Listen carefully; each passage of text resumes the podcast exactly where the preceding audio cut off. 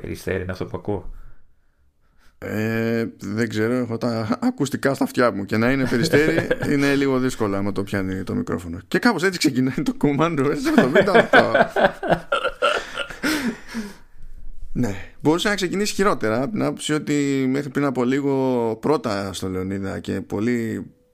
Δηλαδή αμέσως. Συγγνώμη, συγγνώμη, όντως. Όντως ξεκινάει έτσι. ναι, ναι, ναι, όντως ξεκινάει. Όντως. Ε, έριχνε καρέκλες στο Λεωνίδα και με μικρή χρονική καθυστέρηση άρχισε να ρίχνει καρέκλες και στη δική μου την περιοχή και μπουνιτά ιστορίες και λέμε τώρα μ, μ, θα, θα κάνουμε ατμόσφαιρα. Θα το κάνουμε thriller. Ο- ξέρω. ο- όχι τις ίδιες καρέκλες, εγώ έχω τις δικές μου. Να έχεις τις δικές σου, έτσι. Ε, ναι, εννοείται, εννοείται.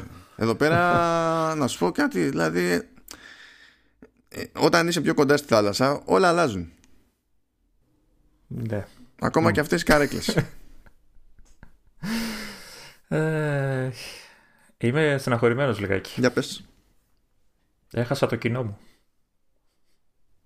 Εντάξει, ε, Ε, δεν ξέρω αν. Ε, είδες βασικά εκεί στο φουμπού. Έτσι, με, με, με παράτησε ο άλλος. Αγάπησε Λεωνίδα, άλλον τώρα λέει. τι σου έχει μάθει η ζωή τόσα χρόνια; Το πιο εύκολο πράγμα είναι να πέσεις από την κορυφή. Ναι, σωστό, σωστό. Εντάξει όμως, θα πάρω το αίμα μου πίσω. Ναι. Αλλά μετά δεν θα, θα κάνω το δύσκολο μετά, δεν θα δέχομαι τίποτα. θα είμαι... μμμ. Λύστε το με τον Βασίλη, δεν ξέρω. Βγάλτε Δεν ξέρω για ποιον, να- για ποιον μου μιλάς. για ποιον κύριο. Έτσι. Ε, λοιπόν, δεν ξέρω, ε, εδώ και τρία επεισόδια έχω σκαλώσει και ξεκινάμε. Ξεκινάμε. Μ, νομίζω, αν όχι ξεκινάμε, ξεκινάμε, αλλά σίγουρα εκεί κοντά στην αρχή μιλάμε για το Fraggle Rock. ναι. Ναι. Ε, ναι. Μπορείς σε λοιπόν. παρακαλώ να σταματήσεις να το λες έτσι.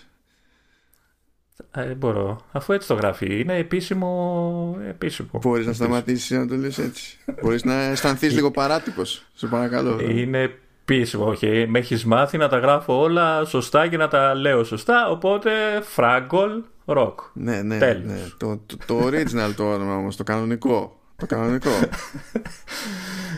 αυτό Όχι, δεν είναι για το μένα κανονικό. Τέλος πάντων, να πω έτσι τα γρήγορα. Ε, ε, θυμάσαι που λέγαμε ότι το ψάχναμε, τελικά το βρήκαμε και βγήκαν τα, καινούργια, τα παλιά επεισόδια στο Apple TV Plus κτλ. ναι. Ε, έκασα λοιπόν να, να δω ένα, ρε παιδί μου, να, να θυμηθώ αν όντως είναι αυτό που θυμάμαι και όντως αυτό είναι που θυμάμαι. Δηλαδή είδα, είδα το, το, το σήμα της αρχής και λέω εντάξει. Έχω γεράσει, το θυμάμαι ακόμα μεν, αλλά το θυμάμαι πολύ παλιά. Τέλος πάντων, έχει μείνει ξέχαστο το σήμα ε, και διαπίστωσα ε, με, με τρόμο ε, ότι δεν έχει υπότιτλους. Κανέναν. Κανέναν. Μόνο, αγγλι... μόνο αγγλικά. Και από σπικάς τι παίζει; Αγγλικό. Ε, δεν έχει. Και ε, από, από, αν Κουφό θυμάμαι είναι καλά, αυτό γιατί τώρα το- άλλο; αν θυμάμαι καλά, δεν έχει κανέναν υπότιτλο. Δεν είναι μόνο ότι ξ- χεστήκανε για μας, ξέρω εγώ, Ελλάδα και τέτοια. Δεν έχει υπότιτλους. Έχει μόνο αγγλικούς. Αυτό ήθελα να πω για το Fraggle. Αυτό είναι. Έτσι είναι που καταλήγει. που ξεκινάει Fraggle και καταλήγει να το θεωρούν με Fraggle. Έτσι, άμα κάνει τέτοια. Και, και για του λόγου το αληθές θα μπω να δω, νομίζω ότι μπήκα και πριν. Ε, μπας και άλλαξε τίποτα που, ναι, εντάξει, αποκλείεται. Ε, ναι, προσπαθώ, περιμένετε. Εδώ είμαστε. Τώρα να ξεκινήσει να παίζει τίποτα και ακουστεί τίποτα, με βρίσκεις. Εγώ βλέπω Ε. πάντως ότι λέει και καλά ότι έχει English audio και subtitles. Τέλεια. Subtitles, αλλά δεν λέει σε τι. Γλώσσες. Όχι, λέει αυτό που, λέω, που βλέπω εδώ πέρα τουλάχιστον στην εφαρμογή. ε, Γιατί λέει languages, ρε παιδί μου, και λέει primary. Βέβαια, εναλλακτικά δεν γράφει τίποτα. Αλλά λέει primary English και έχει μετά παρένθεση που λέει AAC, που είναι το format. Ναι. ε, AD, που είναι audio descriptives. Ε, CC, που είναι closed captions. SDH, Ε, που για- είναι για, για- hard of hearing, και, νομίζω. Και subtitles, έτσι το λέει. Ε, ε, αυτό σου λέω. Είναι μόνο για αγγλικά. Αυτό εννοώ. Δεν έχει για καμιά άλλη γλώσσα. Αυτό εννοώ. Ναι, απλά ε, επειδή είπες δεν έχει καθόλου υπότιτλο. Λέω, θα... Ε, ναι, εντάξει, σωστά. Ε, δεν έχει καθόλου υπότιτλους για άλλες γλώσσες, να το πω πιο, ναι. πιο σαν, Και από ό,τι φαίνεται δεν έχει και άλλες γλώσσες γενικά, ρε παιδί μου, για κάποιο λόγο. Ναι. Ε, εγώ θυμάμαι όταν ε, πεζόταν. Έχω την ότι ήταν και μεταγλωτισμένο. Όταν πεζόταν Εντάξει, αυτό ναι, αλλά, προβλέψιμο. Α, α, ναι, δεν το θυμάμαι ακριβώς, αλλά θεωρητικά ήταν και μεταγλωτισμένο. Οπότε, ναι. Δεν ξέρω πώς το. Και, και θυμάσαι που λέγαμε ότι, ξέρεις, ε, δεν το, δεν, ότι καθυστέρησε να βγει και δεν ξέρω τι, γιατί δεν ξέρω. Με, ήταν, τους άργησε η μετάφραση και, και γέλεξε γιατί εντάξει, γιατί, τι είναι η μετάφραση και η υπότιτλοι. Και τελικά δεν έχει καν. Έτσι. Ναι, ναι δεν. Δεν. Για να καταλάβετε τώρα έτσι σε τι κλίμα είμαστε γενικά, χαζεύοντας τώρα, προσπαθώντας να βρούμε αυτή την πληροφορία, πήγα και εγώ, άνοιξα την εφαρμογή, πήγα season 1, που είναι από τα παλιά τα επεισόδια, υποτίθεται, πάρα πολύ ωραία. Τρίτο επεισόδιο λέει let, let the water run. Εγώ φυσικά δεν διάβασα αυτό. Διάβασα let the water burn. και ενθουσιάστηκα για, για λίγο, γιατί λέω δεν μπορεί να είναι τόσο hardcore. Έστω, έστω και σε τίτλο για παιδική σειρά. Ενθουσιάστηκα λίγο. Αλλά μετά ναι, κατάλαβα ότι τσάμπα ενθουσιάστηκα. Αυτά. Τελειώνει το follow-up, δεν έχουμε περισσότερο follow-up αυτή την εβδομάδα. Είμαστε, είμαστε σίγουροι ότι χρησιμοποιείς το σωστό μικρόφωνο, έτσι, γιατί σου είπα και πριν την ηχογράφηση ότι δεν σε ακούω όπως σε άκουγα. Κοίτα. Μην μου λες μετά. Δεν ξέρω τι βλάκια αναβάθμιση γραμμής έκανες και τι μόντεμ συντόσανε, αλλά εδώ πέρα ό,τι και να συμβαίνει, όπως και να ακούγεται μέσω Skype, που μπορεί απλά το Skype να την έχει δει, εδώ που τα λέμε, ε, Όπως και να με ακούσει εσύ, σημασία έχει το εδώ audio hijack γράφει κατευθείαν από το μικρόφωνο. Δεν υπάρχει μεσάζοντας. Ό,τι και να γίνει, ό,τι και να θέλει, γράφει από το μικρόφωνο. Εκτός να έχει χαλάσει το μικρόφωνο. Εκεί δεν, δεν θα υπήρχε σωτήρια έτσι κι αλλιώς. Ε, εντάξει. Εγώ τα λέω για να μην κρινιάζει μετά και ότι δεν σου είπα τίποτα και τέτοια. Εντάξει. Βλέπετε, ε. αγαπητοί ακροατέ, ακού, ακούτε μάλλον ότι έχουμε τους προβληματισμούς μας. Έχουμε και εμείς το δικό μας το δράμα σε τέτοιες περιπτώσεις. Λοιπόν, πριν, πριν ξεκινήσουν οι μουσικές και τα τραγούδια, πες και τα στοιχεία. Μην πει πάλι ότι τα είπες, γιατί δεν τα είπες. Μιλάμε για περιστέρια και τέτοια. Δεν είπαμε πότε γράφουμε, πότε. Ναι, ναι, αυτή τη φορά ισχύει ότι δεν είπα. Γράφουμε ημέρα Τετάρτη, 3 Ιουνίου και προσπαθούμε να κάνουμε κέφι και να φτιάξουμε κέφι παρά την παράνοια που επικρατεί εκεί έξω διεθνώς κτλ. Γιατί. Μήπως έπρεπε να μαυρίσουμε κι εμείς να μην έχουμε εκπομπή σήμερα; Θέλω να μου εξηγήσεις λίγο πώς μαυρίζει ο ήχος. Κοίτα, θα μπορούσα να τραβήξω το μικρόφωνο τώρα και να με ακούσω από το μικρόφωνο του, του Mac. Ή να κάνουμε λέει τη συζήτηση, την εγγραφή και τέτοια, απλά να έχουμε πατήσει mute. και η εγγραφή να είναι αυτό, με το, με το mute. Ναι, εντάξει. Πολύ εύκολα αρχείο με 0 KB. Για πρώτη φορά ever.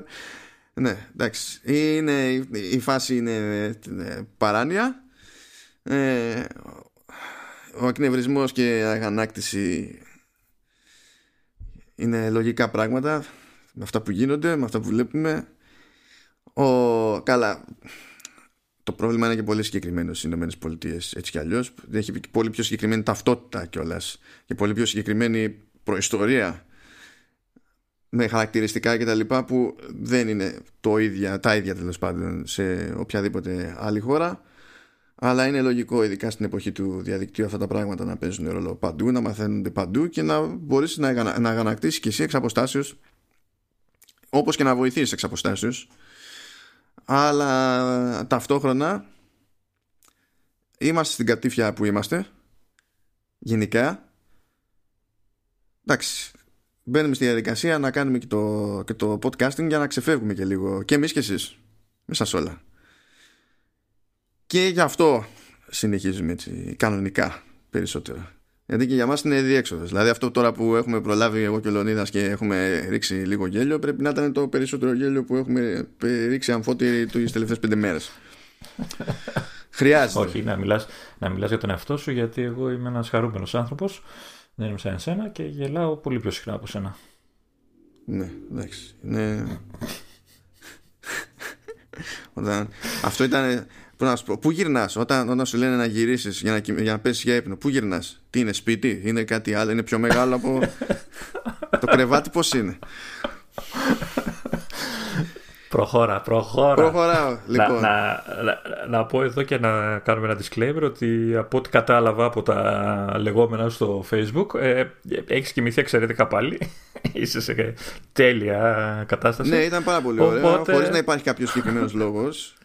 Χωρίς να ε, συντρέχουν εξωτερικοί παράγοντες. Δηλαδή δεν έπαιζε λαϊκή. Παρασκευή αυτά. Δεν έπαιζαν έργα που είναι πιο random. Δεν ε, ξυπνούσα κάθε μία ώρα. Το οποίο φυσικά κάνει θαύματα έτσι, γιατί ξεκούρασε οποιοδήποτε άνθρωπο που να ξυπνάει κάθε μία ώρα. Πάνε όλα, όλα, όλα πάρα πολύ καλά. Και κάθε φορά για να ξανακοιμηθώ συνέχιζα ένα podcast που ε, εξιστορούσε την κόντρα που είχαν ανα τις δεκαετίες η Coca-Cola με την Pepsi. Αυτό ήταν ο ύπνος μου. Ας το πούμε έτσι. Ωραία. Σοβαρά λοιπόν, προ, προ, προχωράμε, Έχουμε να κάνουμε γύρα στις υπηρεσίες. Και ξεκινάμε εκεί με, με Apple Music. Ξέρω ότι συγκλονίζει ε, Λεωνίδα, αλλά αυτή τη φορά κατά μία έννοια σε αγγίζει και σένα, έστω η μία εξέλιξη από τις δύο. Ε, όχι, βασικά, ναι, μία. Είναι έτσι κι αλλιώς. Στο, στην υπηρεσία Apple Music συχνά πυκνά γίνονταν συνεντεύξεις που τις έπαιρνε ο Zane Lowe που είναι υπεύθυνος προγράμματος για το σταθμό Beach One που τρέχει μέσω Apple Music. Ε, και οι συνεντεύξεις αυτές ήταν διαθέσιμες μετά ακόμα και ως βίντεο. Δηλαδή κανονικά συνήθως γινόντουσαν face to face ε, αλλά για να τις δει κάποιος έπρεπε να είναι συνδρομητής Apple Music ε, και μάλλον συνειδητοποίησαν κάτι που ήταν προφανές η αλήθεια είναι ότι ήταν, πηγαίναν λίγο χαμένες αυτές τι συνεντεύξεις. Γιατί δεν είναι ότι ε, μιλάμε, ξέρω εγώ, και με όποιον να είναι απαραίτητα. Δηλαδή, σκάει και να έχουμε συνέντευξη με Lady Gaga, π.χ. Δηλαδή, έχει και μεγάλα ονόματα, ρε παιδί μου. Οπότε λες γιατί να περιορίζεται αυτό; Η υπηρεσία Apple Music είναι για music streaming κατά βάση. Αυτό συνδέεται μεν θεματικά, αλλά δεν είναι music streaming, είναι κάτι άλλο.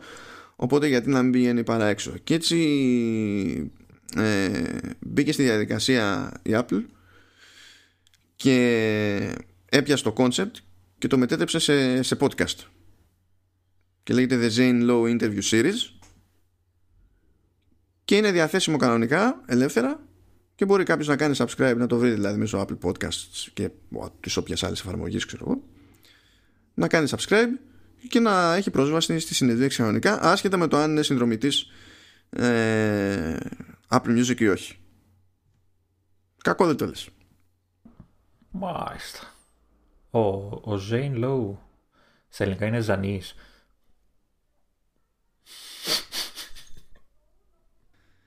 Ναι. Ήταν ανάγκη να ξεκινήσει από τόσο νωρίς προσπάθειες να ξανακερδίσει το κοινό σου, ε, Λεωνίδα. Όχι, αλλά αριθιά προσπαθώ να μεταφράσω το όνομά του.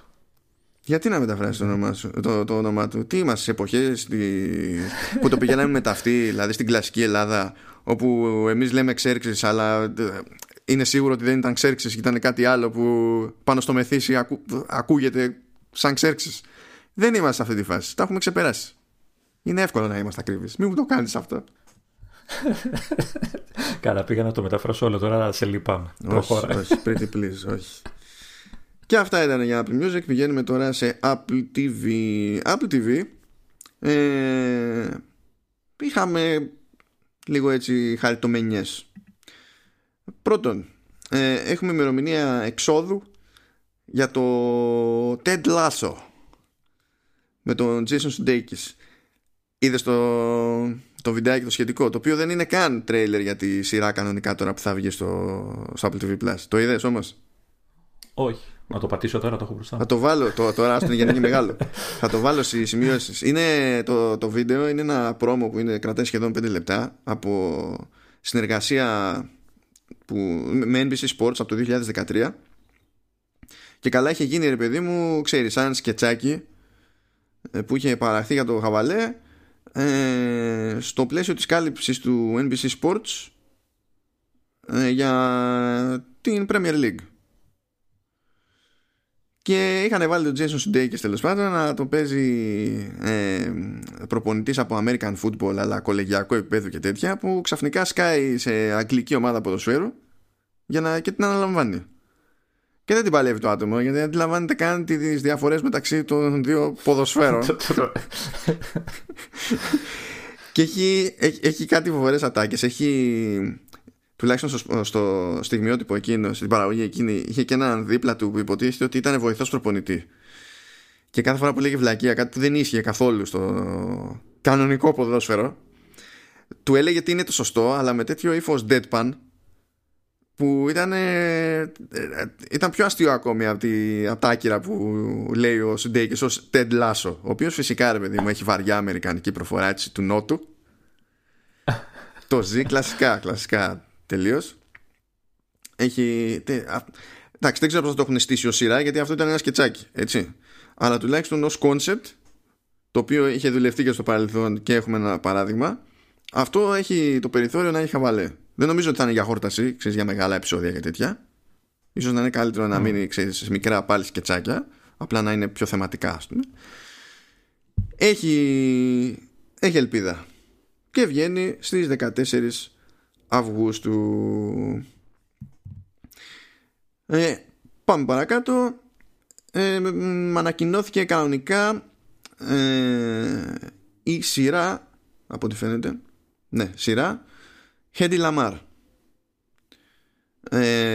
Χέντι Λαμάρ, για όσοι δεν γνωρίζουν, ε, ήταν ε, παλιά star του Hollywood σε άλλες τελείως εποχές που παρόλα αυτά ε, η αγορά εκείνη και η βιομηχανία εκείνη δεν την είχε σε συγκλονιστική εκτίμηση ως άτομο το οποίο δεν ήταν δυστυχώς περίεργο για, για την εποχή αλλά έχει την ιδιαιτερότητα ότι η Χέντι Λαμάρ εκτός από ηθοποιός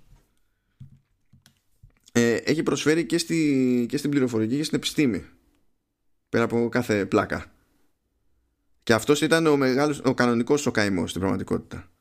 Έτσι κι αλλιώς είχε φτάσει στην Αμερική από, από τη Βιέννη γιατί γεννήθηκε στην τότε Αυστρο-Ουγγαρία και τα λοιπά και ήταν μετανάστρια στη, στην Αμερική και έχει, είναι ενδιαφέρουσα ιστορία έτσι κι αλλιώς.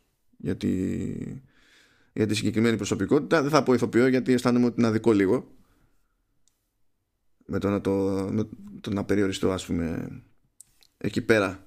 Ε, για, να, για να καταλάβεις, στην ουσία μία από τις προσφορές της, αν θυμάμαι καλά, ε, ήταν ε, βασική τεχνολογία πάνω στην οποία χτίστηκε το Wi-Fi που έχουμε σήμερα. Δηλαδή, ε, μπορούμε να πούμε στα σοβαρά ότι ε, κάτι που θεωρούμε αυτονόητο της σήμερον βασίζεται και σε δική της δουλειά και ότι χωρίς τη δική της δουλειά θα ήταν αλλιώς. Θα, είχε, θα είχε καθυστερήσει θα ήταν χειρότερο ποιος ξέρει αλλά τις χρωστάμε δεν μας χρωστάει Οπότε θα είναι κάτι στη βιογραφία Φαντάζομαι πως ναι, θα είναι και καλά το αντίστοιχο του biopic που λένε στο κινηματογράφο. Τώρα, ε, υποτίθεται ότι θα είναι limited series, οπότε δεν πηγαίνει για να έχει πολλές σεζόν, ξέρω εγώ, θα έχει αρχή, μέση και τέλος. Ε, και πρωταγωνιστή, αυτό δεν το, αυτό δεν το περίμενα, πρωταγωνιστή η, η Gal Gadot. Που για να συνεννοηθούμε, σε περίπτωση που δεν θυμίζει σε κάποιον κάτι το όνομα, πρωταγωνιστή Wonder Woman. η, η καινούργια. Ε. Ε, ε, ναι, τι, τι παλιά. Εντάξει, η παλιά η Wonder Woman είχε πάρει αλλού ρόλους νομίζω. Σε τηλεοπτικά πάλι περιοδικά, κάτι κάμεο νομίζω είχε κάνει. Ναι, τέλος πάντων. Ε, και μακάρι να είναι καλοδουλεμένο αυτό γιατί όντως έχει ενδιαφέρον έτσι κι αλλιώς σαν αντικείμενο. Η ερώτησή μου είναι πολύ σοβαρή αυτή που θα κάνω τώρα είναι πολύ σημαντικό αυτό που θέλω να πω. Ε, η Χέντι Λαμάρ έχει καμία σχέση με τον Μάικ Λαμάρ; Δεν μπορώ να καταλάβω αν. Δηλαδή, έτσι όπως έχεις πάρει το, το επεισόδιο, δεν μπορώ να καταλάβω. αν ρωτάς για να με εκνευρίσεις ή αν ρωτάς με ειλικρίνεια. Όχι, για, για αστειάκι. Για αστειάκι. Και τι είπες, Μάικ δηλαδή, Λαμάρ. Ναι, δεν ξέρεις καν ποιος είναι να υποθέσω. Ε, δεν τα πάμε καλά με τα ονόματα η αλήθεια είναι, οπότε όχι, σε αυτή τη φάση δεν. Φίλε. Γεράσαμε. Τι έκανα, έγινε, ε, έκανα cancel και reversal στο combo και τέτοια. Πάει τελείωσε. Ε, ή, ή, ή το διάσημος, τονίζω τη λέξη, Έλληνας ταχυδακτηλουργός. Ρε μαν.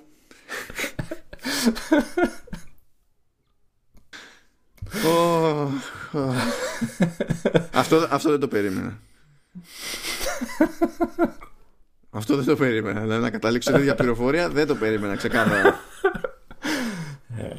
Το κακό είναι ότι δεν το ήξερες αυτόματα. Αυτό είναι το κακό. Ε, κάτι Αυτό είναι κακό για σένα και νομίζω ότι είναι τουλάχιστον ναι. δίκαιο σε αυτή την περίπτωση. δηλαδή, εφόσον θέλεις να παίξεις έτσι, καλά να πάθεις. Ήταν δίκαιο και το κάναμε πράξη. ναι, ναι, τουλάχιστον. Ναι. Να συνεχίσουμε με Apple TV, δηλαδή Apple TV Plus.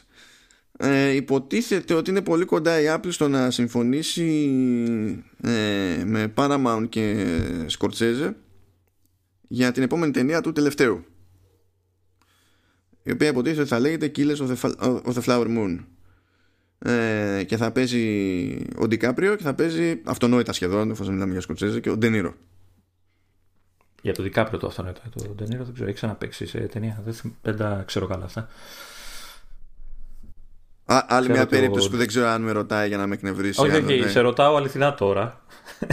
Γιατί ξέρω ότι ο Ντικάπριο είναι το αγαπημένο του παιδί χρόνια τώρα. Ναι, έχει, ε, έχει ο... προϊστορία με τον Ντικάπριο. Αλλά έχει πολύ πιο χρόνιο σκάλαμα με, το, με τον Τενήρο. Ναι. Είναι πιο default. Okay, κάτι... Εντάξει, okay. Μπορείς να μου πεις πώς έχεις φτάσει μέχρι εδώ στη ζωή σου και αυτό σου έχει διαφύγει τελείως, αλλά δεν σου διέφυγε ο διάσημος Έλλην ταχυδακτηλουργός; Μα τον είχα δει live. Και είχα αγοράσει και το μαγικό του ραβδί που, που πέταγε. Προτιμώ να μην μπλέξω σε αυτή τη φράση καθόλου. Καθόλου. Θέλω να μείνω μακριά. Εγώ αυτό τώρα εσύ επέστρεψες. Λοιπόν, πάμε.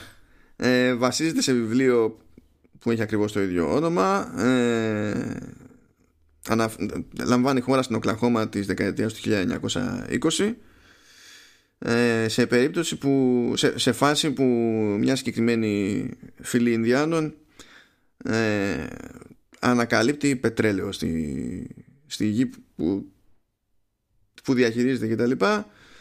Και, και, κατα... και ξέρεις, δεν αντιδρούν έτσι πολύ ωραία τα γειτόνια και τελείως τυχαία αρχίζουν και ε, ένας-ένας ε, διάφοροι γηγενείς ε, καταλήγουν δολοφονημένοι. Ε, και υποτίθεται ότι είχε μπλέξει το FBI που τότε ήταν τελείως φρέσκια υπηρεσία και τα λοιπά και τα λοιπά και παίζει ο Ντινίρο όπως είπαμε και ο Ντικαπριό και γενικά αυτό, δηλαδή, ο στόχος ήταν το, το budget να πάει στα 150 εκατομμύρια. Αλλά ο Σκορτσέζε έκανε στην Paramount ό,τι έκανε και με τον Ιρλανδό. Γιατί και εκείνο ήταν στην αρχή να γίνει παραγωγή στην Paramount και μετά ξέφυγε το, το budget από το προσυμφωνημένο και σου λέει Paramount όχι δεν και κατέληξε να γίνει η μόντα που έγινε με Netflix. Ε, τώρα λοιπόν ο στόχος εδώ ήταν για budget στα 150 εκατομμύρια. Φυσικά ο άλλος κατάφερε να φτάσει στα 225, μια μικρή απόκληση. Της τάξης του 50%. Μια ταινία ακόμα δηλαδή. ναι. Ε, και η Paramount λέγεται ότι ήθελε να το κρατήσει έστω στα 180 ας πούμε. Αλλά ο Σκορτσέζε είναι Σκορτσέζε. Ε, και υποτίθεται τέλος πάντων ε, ότι χώθηκε η Apple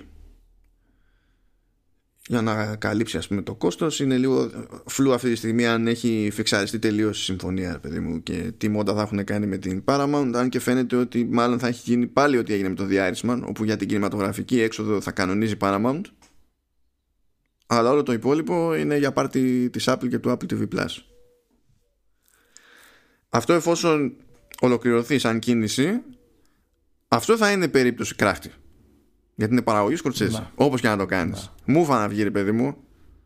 Που ξέρεις ότι όπως και να έχει κινείται από ένα level και πάνω ο Σκορτσέζε. Εντάξει. Μου να βγει, θα δημιουργηθεί τώρα, το ξέρεις. Ε, βέβαια, ξέρεις, δεν είναι και πολύ καθαρή αυτή η κίνηση. Γιατί από την άποψη ότι θα σκάσει πρώτα στους κινηματογράφους, από το καταλαβαίνω. Έτσι, ναι.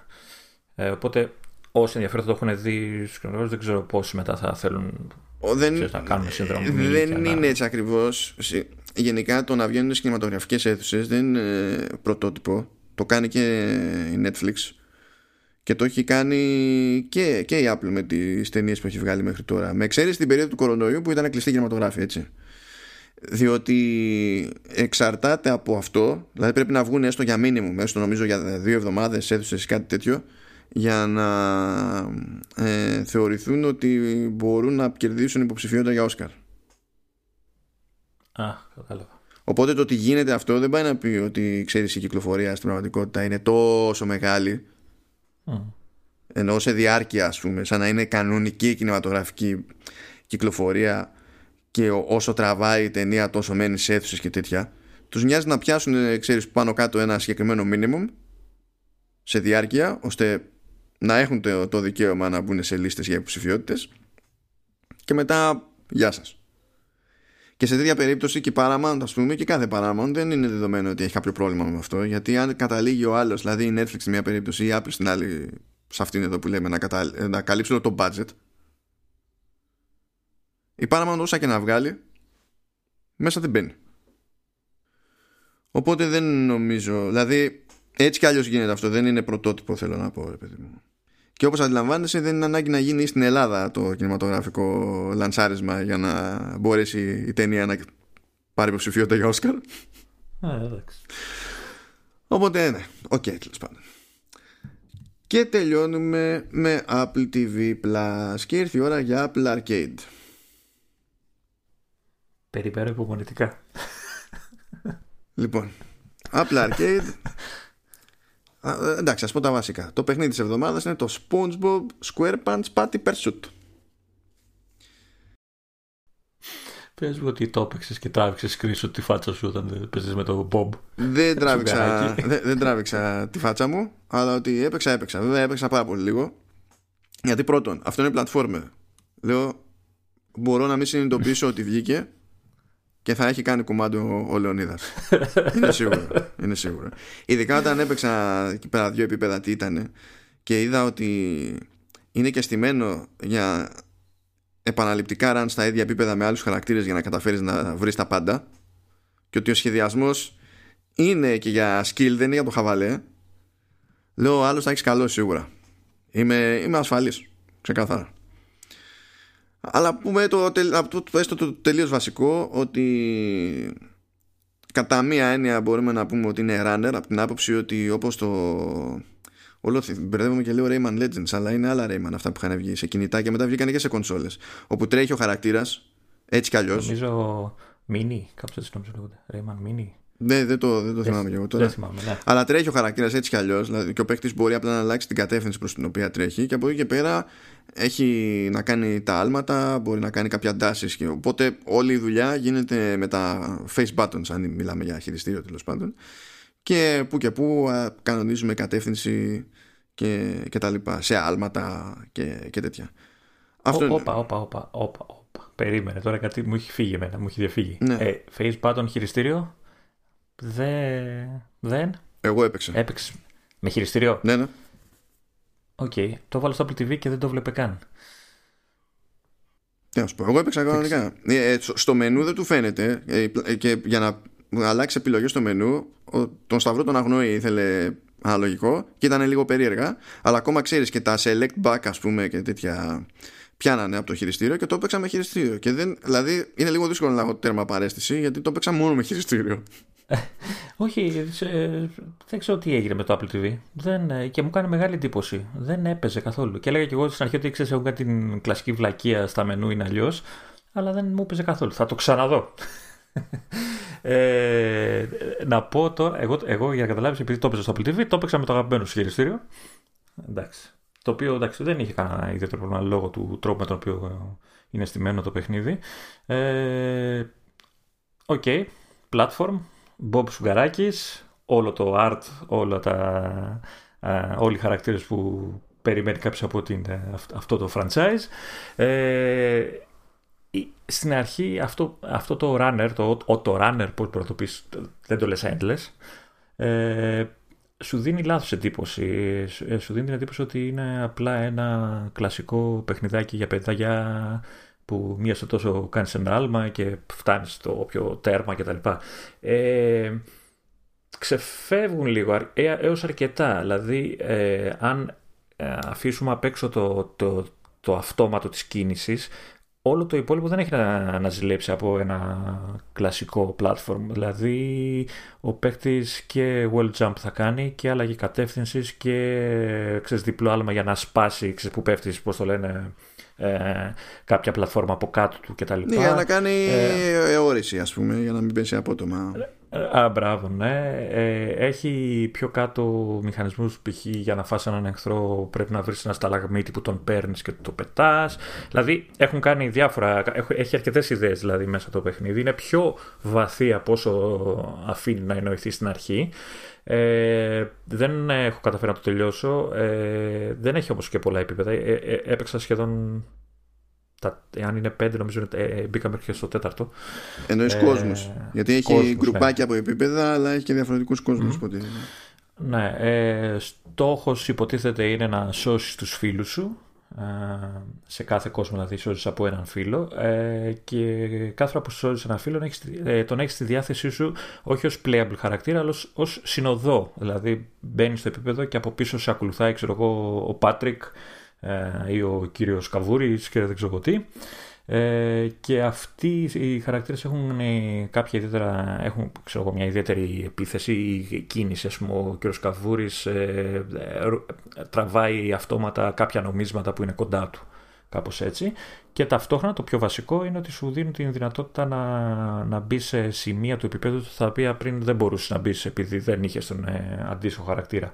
Αυτό σημαίνει αυτό που είπες στην αρχή ότι πρέπει ε, να επαναλάβεις το κάθε επίπεδο ξανά και ξανά για να ξέρεις να τα βρεις όλα ε, όσα είναι να βρεις.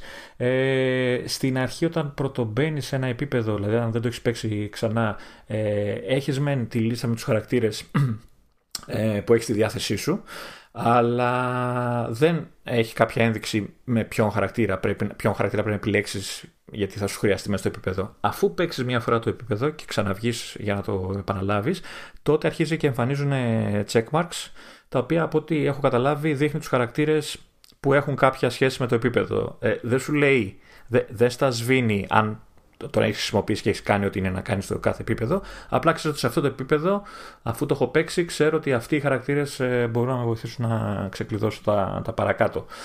Ε, είναι, έχει, είναι καλή παραγωγή, για, δηλαδή τα γραφικά του δεν είναι, δεν είναι κακά. Λίγο με χάλασε, να σου πω την αλήθεια, το, τα cutscenes, το εισαγωγικό ειδικά και γενικά το voiceover είναι λίγο, ε, έτσι λίγο άψυχο, τυπικό, βαρ, βαριέμαι που το κάνω, κάπως έτσι. Κοίτα, εγώ αυτό που κατάλαβα από cutscenes είναι ότι στα cutscenes τουλάχιστον ως cutscenes δεν στάξαν ιδιαίτερο φράγκο. Δηλαδή είναι, σε κάποια σημεία ε, είναι κάπως animated, σε κάποια άλλα σημεία είναι και δεν είναι animated. Ναι, είναι, είναι στατικές εικόνες ουσιαστικά και ε, ε, σου χτυπάει λίγο άσχημα γιατί animated series το έχετε, κάντε, φτιάξτε το. Ναι. Και στην τελική είναι φτιαγμένο από.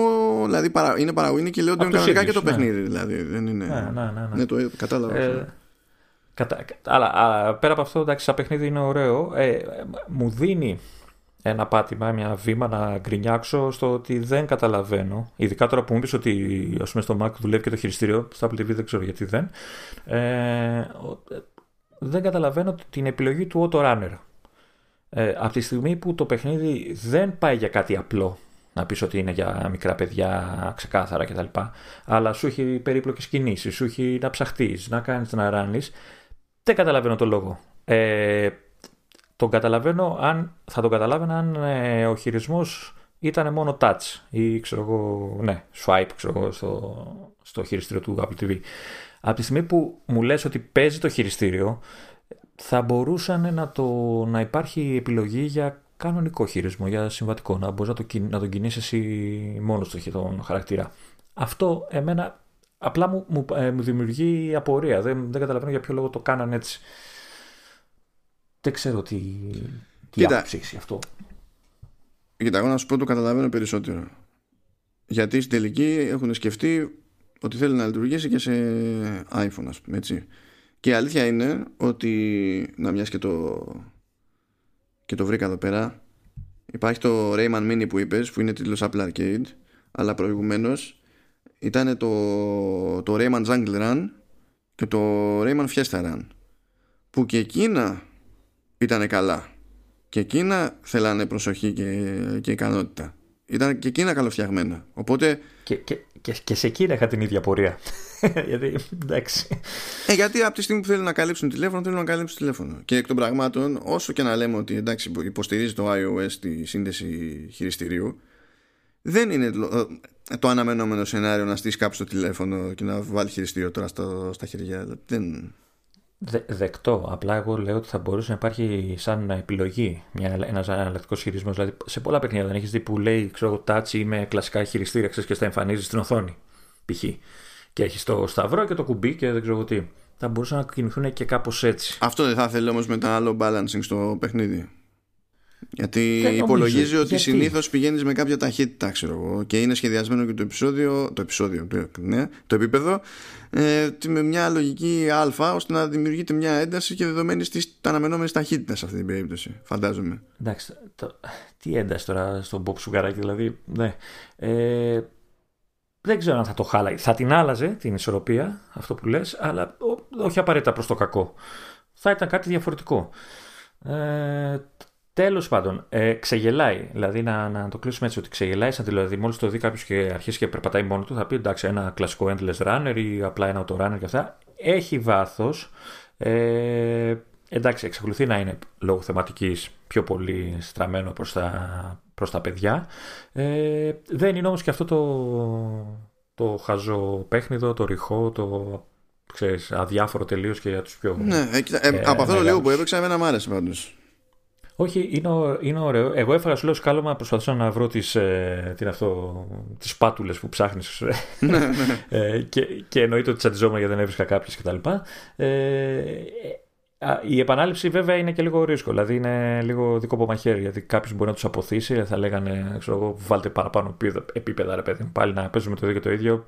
Εντάξει, μπορεί να κουράσει. Εντάξει, είναι κλασική συνταγή και αποδεκτή όμως αυτή σε πλατφόρμες από την άποψη ότι ναι, δηλαδή σου λέει ότι πρέπει να κάνεις μανούβρα στο επίπεδο για να μαζέψεις max τρεις πάτουλες και καλά του, του καβούρι που είναι σαν να μαζεύει κάποιος τρία αστέρια ή τρία μεγάλα νομίσματα είναι το, το, το στάνταρ αυτό και αυτό είναι κίνητρο για να πας σε πιο δύσκολα σημεία του επίπεδου χωρίς να είναι ταυτόχρονα υποχρεωτικό να τα βρεις όλα για να καταφέρεις να προχωρήσεις. Θέλει έναν αριθμό το ξεκλείδωμα ξέρω εγώ, του επόμενου κόσμου αλλά αυτός ο αριθμός δεν αντιστοιχεί στο, στην ολότητα το, των, των σπατουλών που πρέπει να βρεις τέλος πάντων στην όλη φάση.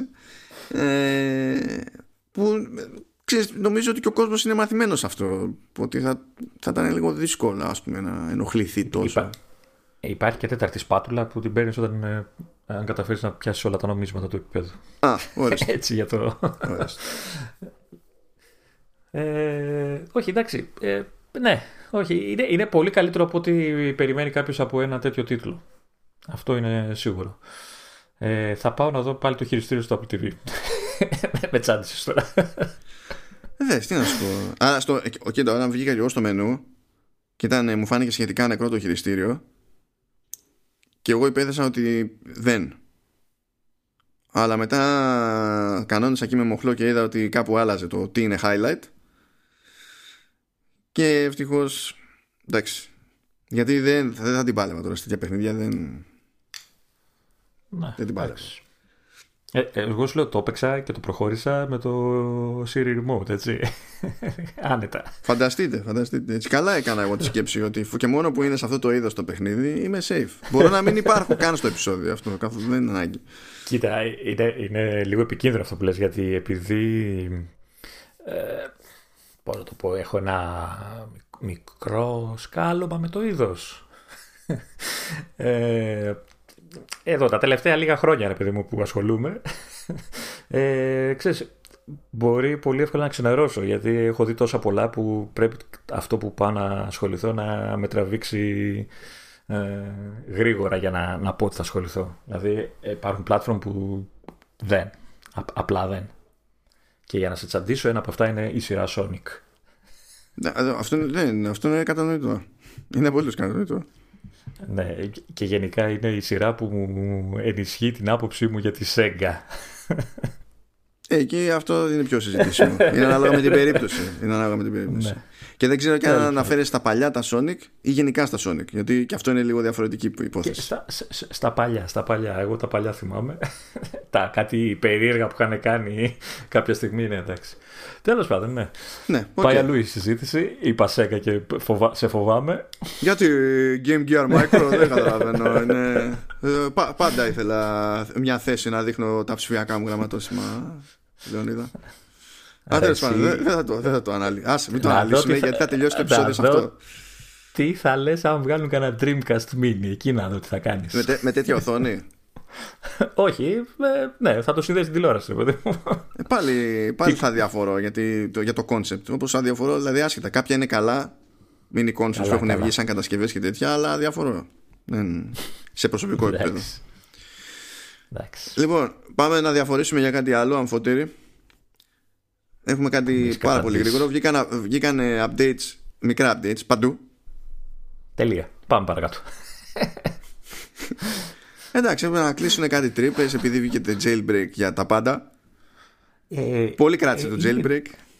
Είναι η εντύπωσή μου ότι έκανε κάτι διαφορετικό το συγκεκριμένο jailbreak γιατί νομίζω είχα καιρό να δω την Apple να τρέχει για να καλύψει την τρύπα. Ε, βασίστηκε, σε, σε... βασίστηκε σε, σε Zero Day και μπορούσε να έχει πρόσβαση τέρμα και σου έλεγε και το άλλο ότι μπορούσε να κάνεις jailbreak ε, και συνήθως αυτό σημαίνει ότι έχανες και κάποια πράγματα από τη φυσιολογική συμπεριφορά του, του τηλεφώνου ας πούμε και σε αυτή την περίπτωση δεν πάθαινες καμία ζημιά τίποτα λειτουργούσαν όλα όπως έπρεπε Α, okay. ήταν, Γιατί... ήταν χοντρό συνήθως το παίζει πιο ε, υπεράνω η Apple δεν ασχολείται τόσο αλλά εντάξει. Βέβαια δεν είναι ε, ότι έχω... έβγαλε. Δηλαδή, OK, okay, έχω το vulnerability στο, σε iPhone που είχε το νόημα υποτίθεται με το 13.5.1 αλλά μετά λέει παιδιά WatchOS 6.2.6 tvOS 13.4.6 ε, το, το, τι να το πούμε να το πούμε HomeOS που είναι ανεπίσημο αυτό 13.14.6 για το HomePod. Ε, μέχρι και 10.15.5 supplemental update λέει για security fix σε, σε macOS Catalina που εκεί πέρα έτσι κι αλλιώς προφανώς δεν μας απασχολεί το, το jailbreak. Δεν είναι, είναι άσχετο το, το θέμα. Εκεί. Ήταν η εποχή τους να βγουν τα update δηλαδή τα μικρά ουσιαστικά τα υπόλοιπα. Ναι, ναι. Ε, ε και παρόλα ε, και οι μπετούχοι έχουν χαρά γιατί βγήκε καινούργια έκδοση. Ναι. Που δεν ξέρουμε Οπότε... τι συμβαίνει, τι, τι ρόλο βαράει αλλά βγήκε ναι, ε, νομίζω κάτι με τον ήχο, τι βρήκανε κάτι σε αυτή την έκδοση. Δεν θυμάμαι. Το, α, με το, για, τι, για, το, τα, για, τα Apple News. Για τα Apple News. Α, εντάξει, καλά. ναι. Ναι, απλά σε επίπεδο software δεν ξέρω τι παίζει από εκεί και πέρα. Ναι, ναι. Αυτό, για το Apple News. Πάει για αυτό λοιπόν.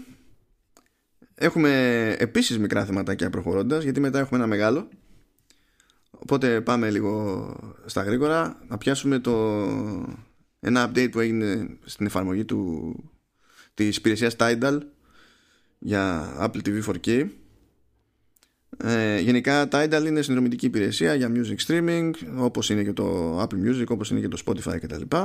Απλά έχει διαφορετικές τιμές για διαφορετικές ποιότητες ήχου και στη συνδρομή που λέγεται Tidal Hi-Fi ε, περιλαμβάνεται και ασυμπίωστος ήχος που για να πιάσει τόπο χρειάζεται συνήθως και το αντίστοιχο ξέρω, hardware έστω για να μιλάμε για ακουστικά ή οτιδήποτε. Αλλά έχει μουσική που είναι έχει γίνει master σε Dolby Atmos. Και υπήρχε αυτό σαν παροχή έτσι κι αλλιώς δηλαδή σε, σε άλλες πλατφόρμες. Απλά τώρα έγινε update για τις εφαρμογές σε διάφορα στην ουσία streaming boxes. Δηλαδή έγινε update εφαρμογή και για Apple TV ε, και για Fire TV Stick της Amazon. Ε, και για Nvidia Shield. Μπήκαμε σε αυτή τη φάση δηλαδή που η Tidal είπε ωραία θα το υποστηρίξω ξέρω εγώ και εκεί πέρα. Ε, και προφανώς σε αυτή την περίπτωση για να πιάσει τόπο πρέπει και το Apple TV 4K να είναι στημένο με κάποιο ενισχυτή που να ξέρει τι να κάνει το Dolby Atmos να είναι όλα στημένα όπως θα έπρεπε να είναι λογικά για να πιάσει τόπο το Dolby Atmos με τη διαφορά ότι υπάρχουν μουσικές κυκλοφορίες που είναι στημένες ώστε να εκμεταλλεύονται αυτό το σύστημα. Και αυτό. Πάει και αυτό. Ε, μόνο για το 4K, έτσι, για το HD δεν νομίζω να, δεν μπορεί να υποστηρίξει σαν, σαν σύστημα. Το Dolby το... Atmos ε, μπορεί να έχει κάποιο περιορισμό στο... επειδή έχουν και διαφορετικό chipset βασικά. Mm. Αλλιώς θέμα ισχύως δεν είναι. Δεν χρειάζεται τόση ισχύ για να υποστήριξη Dolby Atmos. Στην τελική κάνει πάσα, δεν κάνει την επεξεργασία πάνω, κάνει πάσα σε ενισχυτή. Αλλά μπορεί, μπορεί, δεν ξέρω, ή μπορεί να είναι και κλασικό σκάλωμα, ποιος ξέρει. Τώρα ελπίζω να συγκλονιστείτε όλοι. Περιμένω πώς και πώς. Θέλω να μου περιγράψεις τα χρώματα. ναι, γι' αυτό το έβαλα. Γιατί αυτό θα έχει περισσότερη πλάκα από την ίδια την πληροφορία. Λοιπόν, βγήκανε, ναι, βγήκανε τα Power Beats Pro, τα οποία υπήρχαν έτσι κι αλλιώς, αλλά βγήκανε σε νέα χρώματα, σε τέσσερα νέα χρώματα. Και είναι τέλος πάντων τα ακουστικά που έχει η Beats για... που τέλος πάντων πιάνουν, είναι in ear, ok, αλλά πιάνουν και γύρω από τα αυτή και έχουν άλλη σταθερότητα και, και τα λοιπά. Ανάλογα με τη δραστηριότητα που κάνει κάποιος που μπορεί να θέλει να είναι πιο, πιο εξασφαλισμένος έχουν ε, δηλαδή έτσι κι αλλιώς είναι ασύρματα έχουν μεγαλύτερη αυτονομία από ότι AirPods είναι λογικό κιόλας. γιατί είναι και μεγαλύτερα έχουν περισσότερο χώρο για μπαταρία και και και. Βγήκαν όμως σε τέσσερα νέα χρώματα. Τα οποία ο Μάνος τα αγνοεί γιατί μόνο το μαύρο υπάρχει στη ζωή του. Ναι ναι δηλαδή εντάξει αυτά ήταν καλυμμένα έτσι κι αλλιώς. Και έχει βγει ένα κόκκινο εκεί εντάξει το οποίο δεν είναι τόσο κόκκινο όσο είναι συνήθως τα product red. Και δεν βλέπω να το έχει βαφτίσει και product red Σαν πορτο, πιο πορτοκαλί μου κόβει. Πιο κοντά στο πορτοκαλί. Αυτό το λέει lava red. Κοκκινόλαβα. όχι ρε, όχι κοκκινόλαβα. Γιατί θέλει να χαρακτηρίσει το χρώμα. Δηλαδή να πεις το είναι το, το λαβοκόκκινο. Το λαβοκόκκινο, σωστά. Είναι, είναι κάπως έτσι. Το Είπα... αν, ανοιξοκίτρινο. Ναι, λέει spring yellow, το οποίο είναι... Εκτός αν εννοεί το... Μήπως εννοεί τα ελαττήρια. ναι. είναι, είναι, είναι αρκετά απαλό για κίτρινο αυτό. Δεν είναι κίτρινο ε, δείτε με στο σκοτάδι. Πιο πράσινο μου κάνει εμένα παρά... Ναι, φαίνεται να πρασινίζει λίγο, αλλά λίγο. Τουλάχιστον έτσι όπως φαίνεται στις οθόνες. Ε, εντάξει, Glacier Blue που στην ουσία είναι γαλάζιο, είναι ο ορισμός, ο ορισμός του γαλάζιου αυτό. Δηλαδή μπλε δεν είναι. Παγομπλέ. Ναι, αυτό του λέει το παγομπλέ, ναι. Ε, είναι ο ορισμός του γαλάζιου, ξεκάθαρα. Και, υπάρχει και έχεις το... αφήσει τελευταίο αυτό που θέλεις να αγοράσεις. Ναι, εννοείται, εννοείται. Γιατί αν είναι να πεις ότι δεν θα πάρω μαύρο, εννοείται ότι μετά πρέπει να, να πας στο άλλο άκρο. Ε, και υπάρχει και ένα απαλό ροζ το οποίο φυσικά λέγεται Cloud Pink. Διότι ως γνωστόν το, το, το ροζ του σύννεφου. Ρόζο συνεφούλη. Ναι, το συνεφορός, ε, συνεφορός, έλα, έλα. Όχι, όχι, είναι ρόζο συνεφουλή. Ρόζο, ρόζο συνεφουλή. ναι.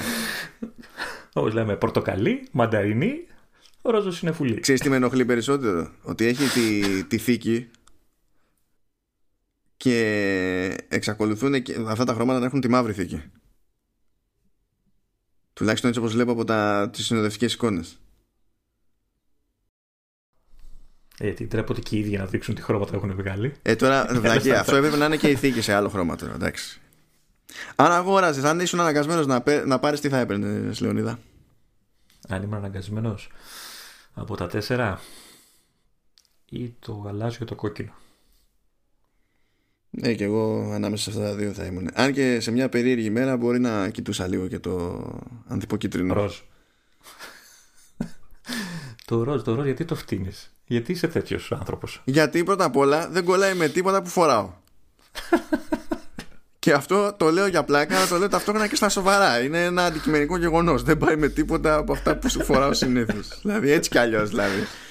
Και να έλεγα γουστάρω ροζ, έπρεπε να αλλάξω τόσα πράγματα στη ζωή μου για να λειτουργεί το ροζ. Πάρε μια ροζ φόρμα να τρέχεις και εσύ με τα ακουστικά στα αυτιά. Πάρε ροζ φόρμα. Τελειώσαμε λοιπόν για με τα χρώματα. Πάει άλλο ένα. Έχουμε... Αλλά θα μείνουμε στο, στο θέμα του ήχου, διότι υποτίθεται ότι μας ξέφυγε τις προάλλες μια θεωρία παύλα φήμη και τα λοιπά για το τι με γενέστε σε AirPods όποια AirPods και αν μπορεί να είναι αυτά κανείς δεν ξέρει αλλά λέγεται τέλος πάντων από το κανάλι των προμηθευτών της Apple ότι η Apple ασχολείται με αισθητήρες ανείχνες φωτός. Για, τα, για, χρήση, για ενδεχόμενη χρήση ακουστικά. Που πάνε άχρηστοι σε σένα έτσι. Ε, εξάρτητα από το πώς θα χρησιμοποιηθούν γιατί ναι δεν θα έχουν να μετρήσουν και πολλά πράγματα εδώ γύρω θα λέει εντάξει, πιο ξεκουραστή δουλειά δεν μας έχει τύχει. Δεν αλλάζει ποτέ τίποτα. Δηλαδή, με, με κλειστά μάτια ξέρουμε ποια είναι η μέτρηση. Κομπλέ όλα.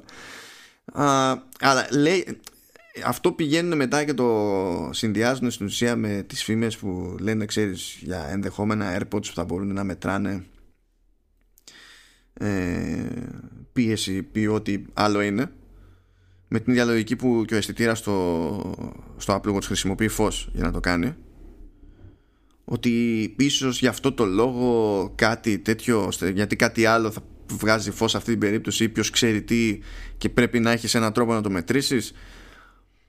Αυτό.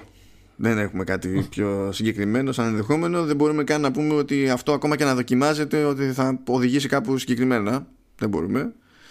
Αλλά δεν είναι η πρώτη φορά που ακούω για ενδεχόμενο. Δηλαδή υπάρχουν μοντέλα έξω πιο μεγάλα, πιο εξειδικευμένα, το όχι το ίδιο mainstream, που έχουν αισθητήρες για να προσφέρουν, ας πούμε, ξέρεις, κάποιο είδους health features, κάνοντας μετρήσεις από την περιοχή του αυτιού. Εγώ διαβάζω εδώ που λέει ότι, ότι υπάρχουν οξύμετρα που μπαίνουν στα, αυτή, στα νοσοκομεία. Ναι. Και από ό,τι κατάλαβα, από τη μία μεριά, έτσι το καταλαβαίνω, στέλνει το φως και ανάλογα τι θα βγει στην άλλη πλευρά, ποιο, πόσο φως θα βγει, δεν ξέρω τι ακριβώς ε, ε, επηρεάζει και γίνεται η όποια μέτρηση. Εγώ θέλω για σιγουριά ε, να πω, όταν το λέει αυτό ο Λεωνίδας, εννοεί ε, τη μία μεριά του αυτιού και την άλλη μεριά του αυτιού. Επειδή φανταστήκαμε όλοι τη μία μεριά του, από τη μία μεριά του κεφαλιού στην άλλη μεριά του κεφαλιού για να δούμε αν περνάει το φως και ανάλογα με το πόσο φως περνάει θα λέμε ζει, δεν ζει, κάτι τέτοιο. Ναι, Πάνω εδώ λέει για, για το other side λέει. Οπότε γι' αυτό το λέω. Ναι, το, το αυτιού πρέπει να είναι. Γιατί πρέπει να φωτίσεις εκείνο το νηστό που θα περάσει ναι. μέσα από το δέρμα του είναι να okay, περάσει. Και εγώ έτσι, το έτσι όπως το κατάλαβα. Νομίζω ότι θα σου κάνει κεφαλογράφημα, ρε παιδί μου. Θα περνάει από μέσα. Υπάρχουν πάντως τέτοιου είδους ακουστικά από την Free Waves λέει που κάνουν κάτι τέτοιο. Αλλά γενικά είναι. Αν τα δει κάποιος στην όψη, μοιάζουν περισσότερο σαν σχέδιο δηλαδή με ακουστικά βαρικό ΙΑΣ. Οπότε ο μηχανισμός αυτός πιάνει έναν όγκο α, ξέρω εγώ. Οπότε αν είναι να μπει στη διαδικασία να το καταφέρει αυτό η Apple, επειδή θα είναι η Apple, φαντάζομαι ότι δεν θα θέλει να το καταφέρει ακριβώς έτσι. Έστω θα θέλει να το κάνει όσο πιο μαζεμένο γίνεται τέλος πάντων. Θα, θα μετράνε ό,τι μετράει και το ρολόι ουσιαστικά ή θα μετράνε άλλα πράγματα. Γιατί ε, πάλι για. Ε, πού να ξέρω, εδώ πέρα για φήμες μιλάμε. Και... Πάλι για οξυγόνο και παλμούς καρδιάς μιλάνε γι' αυτό. Ναι, αλλά ακόμα και έτσι, γιατί μπορεί να μην έχεις ρολόι, αλλά να έχεις iPhone. Ή μπορεί να τίθεται θέμα διαφορετικού βαθμού ακρίβειας. Που ξέρω εγώ. Τώρα όλα αυτά τα λέω στην τύχη, έτσι. Ε, απλά προσπαθώ να φανταστώ. Και τελειώσανε τα κανονικά θέματα αυτού του επεισοδίου. Και ήρθε η ώρα για το, για το χρωστούμενο για το τα, θέμα. Για τα κανόνιστα. Ναι. Το είχαμε πει την προηγούμενη φορά ότι θα καταπιαστούμε λίγο με αυτό το θέμα. Ε, διότι γίνονται κάποιες κινήσεις. Ε, έχουν σκάσει κατά καιρούς φήμες τέλος πάντων ότι ε, ψάχνει άτομα, ψάχνει κόσμο η Apple για να κάνει τα δικά της αποκλειστικά podcasts το οποίο εξακολουθώ να μην το πιστεύω έτσι όπως ακούγεται τέλος πάντων ε, πιστεύω πιο εύκολα ότι το αποτέλεσμα αυτής της προσπάθειας είναι σαν και αυτό που είπαμε για τις συνεντεύξεις που πριν ήταν στο Apple Music αλλά τώρα δεν είναι. Παρά ότι θα μπει στη διαδικασία να φτιάξει αποκλειστικά podcasts που για κάποιο λόγο για να έχεις πρόσβαση σε αυτά πρέπει οπωσδήποτε να έχεις την εφαρμογή της. Για να ακούς ξέρω εγώ podcasts. Ταυτόχρονα γίνονται, συνεχίζει να δίνει πόνο η Spotify έχει αγοράσει διάφορες εταιρείες παραγωγής όπως είναι η Gimlet ας πούμε. Ε, έχει αγοράσει το Anchor FM που είναι online εργαλείο για τη δημιουργία και την καταγραφή μέσω web browser και τα λοιπά ε, εκπομπών. Έχει κάνει πάρα πολλές κινήσεις τέτοιες.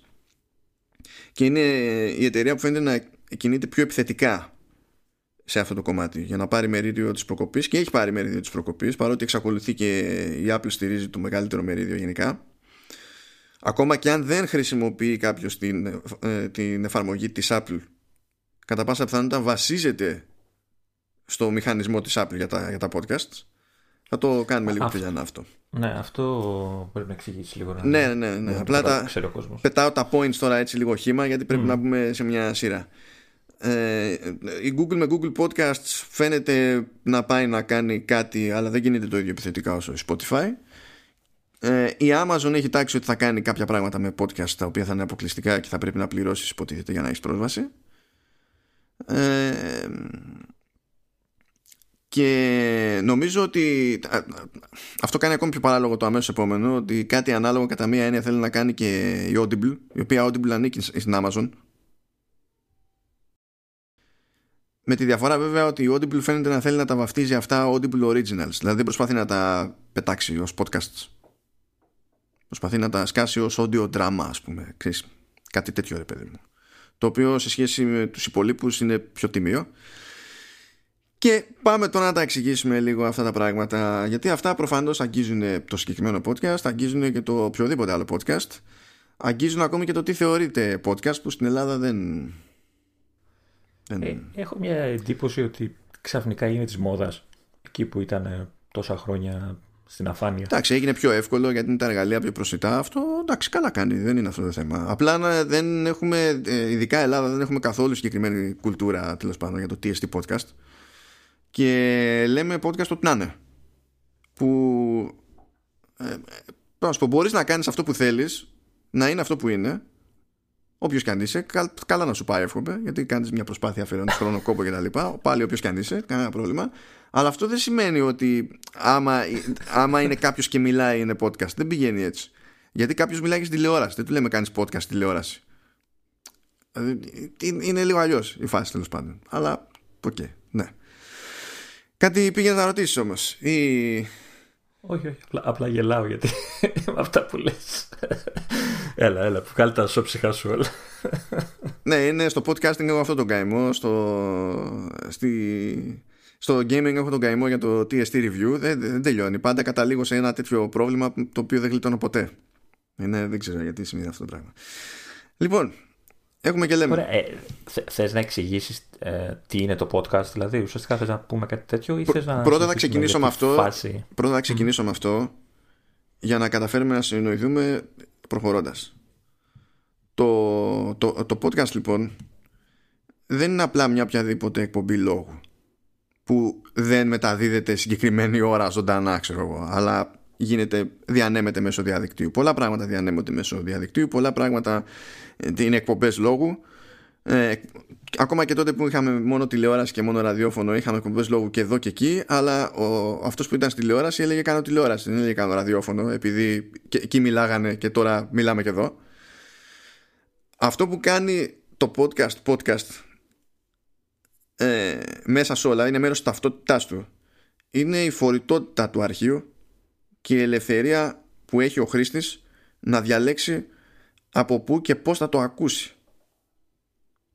Δηλαδή είναι συνειφασμένο με την κουλτούρα ε, το, το, του podcasting το γεγονός ότι εγώ άμα δεν γουστάρω τη μία εφαρμογή επειδή θεωρώ ότι δεν είναι καλή δεν είναι, σαν player, είναι μάπα ξέρω εγώ και γουστάρω μια άλλη που είναι για podcast μπορώ να πάω σε αυτή που, που γουστάρω και όλα μου τα podcasts μπορώ να τα έχω εκεί πέρα όχι κάποια Όλα είναι εκεί. Μπορώ να τα κάνω ό,τι θέλω.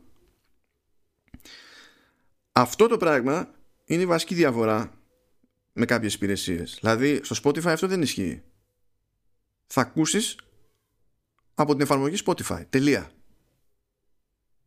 Και δεν θα εμφανίζονται κάποια αυτά που είναι ελεύθερα και το δικό μας εμφανίζει στο Spotify. Αλλά εκείνα που είναι παραγωγή Spotify δεν μπορείς να τα ακούσεις απ' αλλού. Δεν σου δίνει το περιθώριο.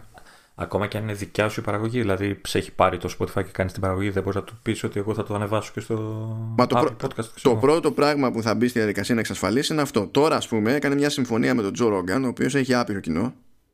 Δηλαδή πρέπει από άποψη τελείως, παιδί μου, ακροαματικότητας και τέτοια, να είναι ο μεγαλύτερος podcast στον κόσμο. Σε αντίθεση με άλλες παραγωγές που τις έχει και πίσω από paywall, δηλαδή πρέπει να είσαι συνδρομητής στο Spotify για να τα ακούσεις κάποια podcast που είναι παραγωγή Spotify συμφώνησε με τον Ρόγκαν να μην χρειάζεται να είσαι συνδρομητής αλλά και πάλι θα πρέπει να χρησιμοποιήσεις την εφαρμογή Spotify. Και όχι μόνο αυτό, ε, ο Ρόγκαν είχε συνήθειο και να βιντεοσκοπεί κανονικά την εφαρμογή και να τη σηκώνει μετά στο, την εφαρμογή, την εκπομπή ε, και να, το, να, να σκάει το βίντεο στο YouTube. Ξεχωριστά ρε παιδί μου. Και μάζευε για από εκεί κόσμο. Ε, και λόγω της συμφωνίας Spotify δεν θα ανεβαίνει εκεί πέρα το επεισόδιο. Δεν θα νεκρώσει βέβαια το κανάλι. Θα ανεβαίνουν στην ουσία highlights. Αυτή λοιπόν είναι βασική διαφορά. Βασική διαφορά. Αυτό δηλαδή δεν το θεωρείς podcast αυτού τώρα που είναι μόνο στο Spotify. Δεν θεωρείται podcast. Με βάση το τι είναι το podcast τόσα χρόνια, που είναι σχεδόν 20 χρόνια, δεν είναι. Είναι εκπομπή. Ε, να σου πω είναι εκπομπή που μου αρέσει κιόλας στο συγκεκριμένο παράδειγμα. δηλαδή μπορώ να ακούσω ευχάριστα, ακόμα και αν διαφωνώ ας πούμε, σε κάποια πράγματα. Σαν, σαν στήσιμο, σαν φάση μου αρέσει. Ε, και δεν νομίζω ότι χρειάζεται να, να λέγεται podcast για να κάνει αυτό που θέλει να κάνει. Μπορούμε να, να ναι. λέμε ότι είναι αυτό που είναι, ότι είναι μια εκπομπή του Spotify και να μην υπάρχει κανένα πρόβλημα. Δεν νομίζω ότι θα ασχοληθούν πολύ με αυτό το προβληματισμό σου πάντως. Όλα podcast θα τα πούνε. Θα, θα φτάσουμε και εκεί. Θα φτάσουμε και εκεί. Γιατί μέχρι τώρα ξέρω ότι ακούγομαι ο παράξενος του, του χωριού και τι μας νοιάζει. Εντάξει, άμα είναι έτσι, άμα είναι έτσι. Για, γιατί το ζήτημα είναι να φτάσουμε στο γιατί έχει νόημα να μας νοιάζει. Και εμά, αλλά και εσά που ακούτε. Λοιπόν, θα ανοίξω τώρα λίγο ένα pie chart εδώ που είναι από τα, με τα στατιστικά του Halftone FM από τον τελευταίο μήνα. Και θα είναι χρήσιμο αυτό το pie chart διότι ξέρω ας πούμε ότι το τελευταίο μήνα σχεδόν το 14% το, το downloads έχει γίνει από iTunes ή Apple Podcasts ανάλογα με το σε τι λειτουργικό ή τι έκδοση λειτουργικού είναι ο καθένας. Ωστόσο υπάρχει μια άλλη τεράστια εδώ κατηγορία που είναι το, το 53% που λέγεται Other που δεν είναι Apple Podcasts. Προφανώς δεν είναι Apple Podcasts. Έτσι. Υπάρχει το Overcast που είναι 3% που είναι συγκεκριμένη εφαρμογή για podcasts που είναι, είναι 3% που πάλι δεν είναι Apple Podcasts προφανώς. Υπάρχει το Pocket Casts που αυτό έχει μικρότερο μερίδιο είναι ένα και κάτι ας πούμε. Πάλι δεν είναι Apple Podcasts. Τι άλλο έχουμε εδώ, εντάξει, Stitcher που, λογικό ειδικά στην Ελλάδα το Stitcher είναι τόσο άγνωστο που απορώ που έχει οποιοδήποτε ποσοστό στα στατιστικά του χαυτού όχι γιατί για κάτι άλλο. Αλλά τέλος πάντων έχει ένα μελιτέο ποσοστό εκεί, λέει 0,3%. Μπράβο, παιδί μου. Κοιτάξτε τώρα τι γίνεται. Μαζεύουμε εδώ δηλαδή. 13, 14 από εδώ, 53 από εκεί, 3 από παραπέρα, 1, τόσο από εδώ. Όλο αυτό είναι η πλειοψηφία. Είναι η συντριπτική πλειοψηφία. Δηλαδή μιλάμε για, ε, για πάνω από το 70% των ακροάσεων ότι γίνονται από αυτές τις εφαρμογές που είπαμε. Και άλλες που δεν, για κάποιο λόγο τώρα στο σύστημα αυτό δεν μετρώνται ξεχωριστά από το Overcast που είναι πιο σημαντική εφαρμογή του οικοσυστήματος ας πούμε σε σχέση με άλλες πέφτουν στην κατηγορία Other. Αν δεν είχαμε το podcast στην Apple όλες αυτές οι κατηγορίες θα ήταν μηδέν γιατί στην πραγματικότητα όλες αυτές οι άλλες εφαρμογές τραβάνε τα επεισόδια μας επειδή υπάρχουν στον κατάλογο της Apple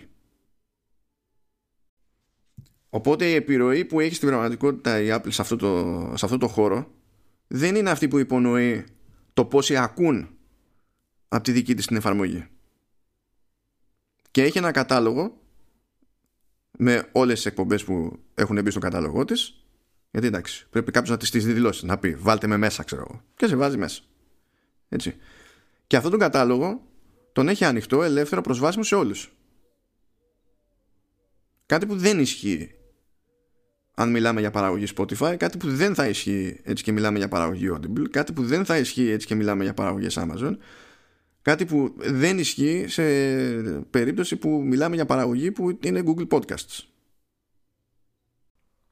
Να υποθέσω ότι το Other είναι όλα αυτά τα τρία που είπες; Όχι, όχι, όχι, όχι, το Other δεν είναι από αυτά. Αυτά δεν μπορεί... σε αυτά έχεις αναγκαστικά ξεχωριστά στατιστικά. Δεν μπορούν καν να μετρηθούν μαζί με τα, με τα υπόλοιπα. Και το οποίο με φαίνει στο επόμενο point. Google Podcast ας πούμε και Spotify, ειδικά Spotify κάνει συνειδητή προσπάθεια πρώτον να γλιτώσει λεφτά μπαίνοντας στο, στο podcasting γενικά δεν είναι τυχαίο που πλέον λογιστικά τα χρήματα που ξοδεύει για να αγοράσει εταιρείες και να εξασφαλίσει συνεργασίες σχετικές με podcast μπαίνουν στα διαφημιστικά έξοδα της εταιρείας. δεν μπαίνουν καν στα έξοδα εξαγορών γιατί ξέρουν τι κάνουν. Διότι πάρα πολύ απλά όποιος πατήσει play για να ακούσει ένα μουσικό κομμάτι στο Spotify σημαίνει ότι η εταιρεία πρέπει να δώσει δικαιώματα στη δισκογραφική. Όταν κάποιος ακούει, πατάει play και ακούει ένα podcast, η, η Spotify δεν έχει να δώσει τίποτα σε κανέναν. Γιατί είναι δωρεάν το περιεχόμενο αυτό. Και εμείς έχουμε βάλει το feed εκεί πέρα. Και τέλος και είναι διαθέσιμο και δεν μπλέκει, γλιτώνει λεφτά στην ουσία. Γιατί είναι χρόνος που το χρήστη ξοδεύει σε κάτι που δεν της κοστίζει. Ένα είναι αυτό. Οπότε έχει συμφέρον ξεκάθαρο και okay, δεν είναι πρόβλημα αυτό. Απλά προσπαθώ να εξηγήσω τη διαφορετική προσέγγιση που είναι μοιραίο να έχει μια εταιρεία στο ίδιο ζήτημα. Αντίστοιχα, ενώ όλες αυτές οι εφαρμογές που, που είπα πριν και Apple Podcast και τα λοιπά τραβάνε το αρχείο που έχω φτιάξει εγώ και το έχω, φτιάξει, το έχω βάλει στο σερβερ τραβάνε αυτό το αρχείο ό,τι κάνω εγώ με το αρχείο αυτό θα τραβήξουν το Spotify τραβάει μία φορά το αρχείο αλλά εσείς δεν ακούτε αυτό το αρχείο. Κάνει ανασυμπίεση. Πράγμα που ισχύει σε Spotify και Google Podcasts. Οπότε κατ' ελάχιστον έστω μια ιδέα γιατί δεν ξέρει κανένας και τι settings έχουν ας πούμε στη συμπίεση που κάνουν ε, επηρεάζει τον ήχο. Δηλαδή όσο έχουν τα πράγματα μπορώ να κάνω ε, μπορώ να κάνω τον ήχο μας πολύ καλύτερο στο αρχείο το ίδιο το δικό μας. Και σε όποια εφαρμογή τραβάει από τον κατάλογο της Apple αυτό να κάνει διαφορά στο Spotify δεν θα κάνει διαφορά. Δεν έχω αυτό τον έλεγχο να το κάνω, δεν γίνεται. Και το άλλο που θέλει να κάνει πιάνοντας ένα μερίδιο της προκοπής η Spotify είναι ότι αν μαζέψει αρκετό κόσμο όπου θα έχει στη συνείδησή του ότι αν θέλω να ψαχτώ για podcast γενικά από ό,τι και αν είναι καλή φάση να χωθώ Spotify και να ψάξω και να βρω κάτι να ακούσω αν φτάσει σε έναν αριθμό χ τέλος πάντων χρηστών που να ασχολούνται με το άθλημα θα έχει ένα νόημα και το έχουν πει και αυτό να οργανωθούν διαφημιστικά είναι ένας λόγος που όταν κάποιος ακούει και τη δική μας εκπομπή από Spotify δεν μπορεί να κατεβάσει το αρχείο, γίνεται υποχρεωτικά stream. Ενώ αν πληρώνεις συνδρομή, ξέρω εγώ, για τη μουσική, μπορεί να κατεβάσει τη μουσική για να την ακούει offline. Γιατί έτσι γίνεται πιο εύκολο όταν έρθει η ώρα να βλέπει την IP μας, να ξέρουμε που, ότι είμαστε στην τάδε χώρα, ξέρω εγώ, τουλάχιστον, και να πηγαίνει και να αγχώνει εμβόλυμα μέσα στο επεισόδιο αν εγώ έχω πει ok κάτω βέβαια. Γιατί άμα το κάνουν χωρίς να μου δίνουν την επιλογή δεν θα υπάρχει κανένα χιούμορ. Θα προτιμήσω να το βγάλω το Spotify το, το, το απανσίμπαν και θα πουλάνε αυτή διαφημιστική χώρο, διαφημιστικό χώρο και θα χώνουν εμβόλυμα ηχητικά στιγμιότυπα με διαφημιστικά μηνύματα. Ίδια λογική με το YouTube που λες ενεργοποιώ το monetization ή δεν το ενεργοποιώ. Άπαξ και το ενεργοποιήσεις. Το σύστημα θα κάνει τα αυτόματα τα δικά του και θα βάλει σε διάφορα σημεία διαφημιστικά μηνύματα στο κάτι διάρκεια του βίντεο σου κτλ. Και εσύ θα γίνεις πλούσιος. Ναι, θα γίνω πλούσιος. Όπως και στο YouTube, όλοι γίνονται πλούσιοι από αυτό, όχι από τις χορηγίες και τις συνεργασίες με εταιρείες. Από αυτό γίνονται πλούσιοι. Με τα ψίχουλα από την, ενσωμάτωση, την αυτόματη ενσωμάτωση διαφημίσεων. Πράγμα που σημαίνει, όπως αντιλαμβάνεις, σε όλα αυτά τα συστήματα ότι αργά ή γρήγορα οι τιμές πηγαίνουν κατά διάολου. Πάνε δηλαδή πίτα τέρμα όλα και επηρεάζουν την αγορά. Και αυτό μέσα σε όλα είναι άλλο ένα κομμάτι του, του ζητήματος. Αυτό για να το ξεκαθαρίσω δεν σημαίνει ότι έχω πρόβλημα η Spotify να ασχολείται με podcasts. Κανένα πρόβλημα δεν έχω. Ακόμα και αυτό που θέλει να κάνει με διαφημίσεις γίνεται και σε podcasts που δεν είναι στο Spotify. Υπάρχουν υπηρεσίες, θα μπορούσα να χρησιμοποιήσω και εγώ μια υπηρεσία ως μεσάζοντα και να μου σκάει εμβόλυμα sponsorships στον αυτόματο. Γίνεται.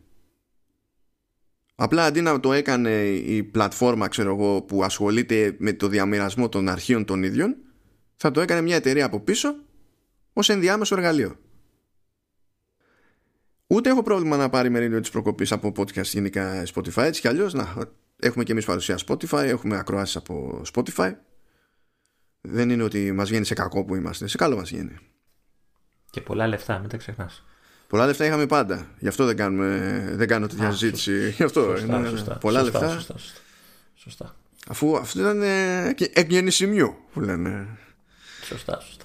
Είδες, όχι από γεν, ε, γεννησιμιού, εκ γεννησιμιού. Είναι ενώνονται δύο εποχές. δύο κουλτούρες. Τέλος πάντων, το πρόβλημα το μεγάλο σε βάθος χρόνου θα είναι να πάει τόσο καλά μια εταιρεία όπως, το, Spo- όπως η Spotify σε αυτό το σημείο σε αυτό το άθλημα που να ελέγχει πλήρως τη διανομή του pod, ε, το, όλων του podcast γενικά. Με το ίδιο σκεπτικό που ισχύει στο YouTube. Δεν είναι τυχαίο ότι οι YouTubers τραβάνε ζόρια κατά διαστήματα με τις αλλαγές που κάνει στον αλγόριθμο η εταιρεία που επηρεάζει χωρίς να ξέρουν ακριβώς τι έχει αλλάξει τους επηρεάζει, το, τους επηρεάζει τα views που τους επηρεάζουν ακόμα όχι, όχι απλά τις αυτόματες διαφημίσεις που σκάνε αλλά τους επηρεάζουν και τις τιμές που μπορούν να χρεώσουν όταν κάνουν συγκεκριμένες συνεργασίες με χωρικό.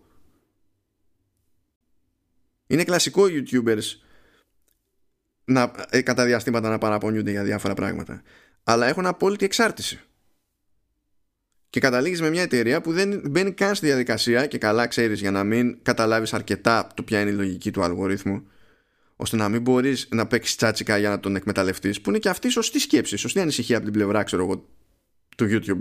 Δηλαδή δεν λέω κακός φυλάγονται αλλά η πραγματικότητα είναι ότι έχεις την εταιρεία που φυλάγεται λογικό αλλά όσο λογικό και να είναι έχεις τον άλλο που δεν είναι εταιρεία οι αλλαγές που κάνει η εταιρεία του επηρεάζουν το εισόδημα. Το αν ζει το αν δεν θα ζει από εκεί. Το εφόσον ζει θα φυτοζωεί ή θα ζει κανονικά. Και δεν μπορεί να κάνει και πολλά πέρα από το να διαμαρτυρηθεί. Το ζήτημα δηλαδή είναι να μην καταλήξουμε σε μια περίπτωση τύπου YouTube όπου κάποιος κατα... ουσιαστικά να είναι σαν να έχει μονοπόλιο στο άθλημα. Αυτό θα ήταν ζημιά για όλους για όλους, δηλαδή παντού. Αυτό θεωρητικά δεν το έχει η Apple αυτή τη στιγμή, αφού το, το μεγαλύτερο ποσοστό των podcast το έχει η Apple στη λίστα της.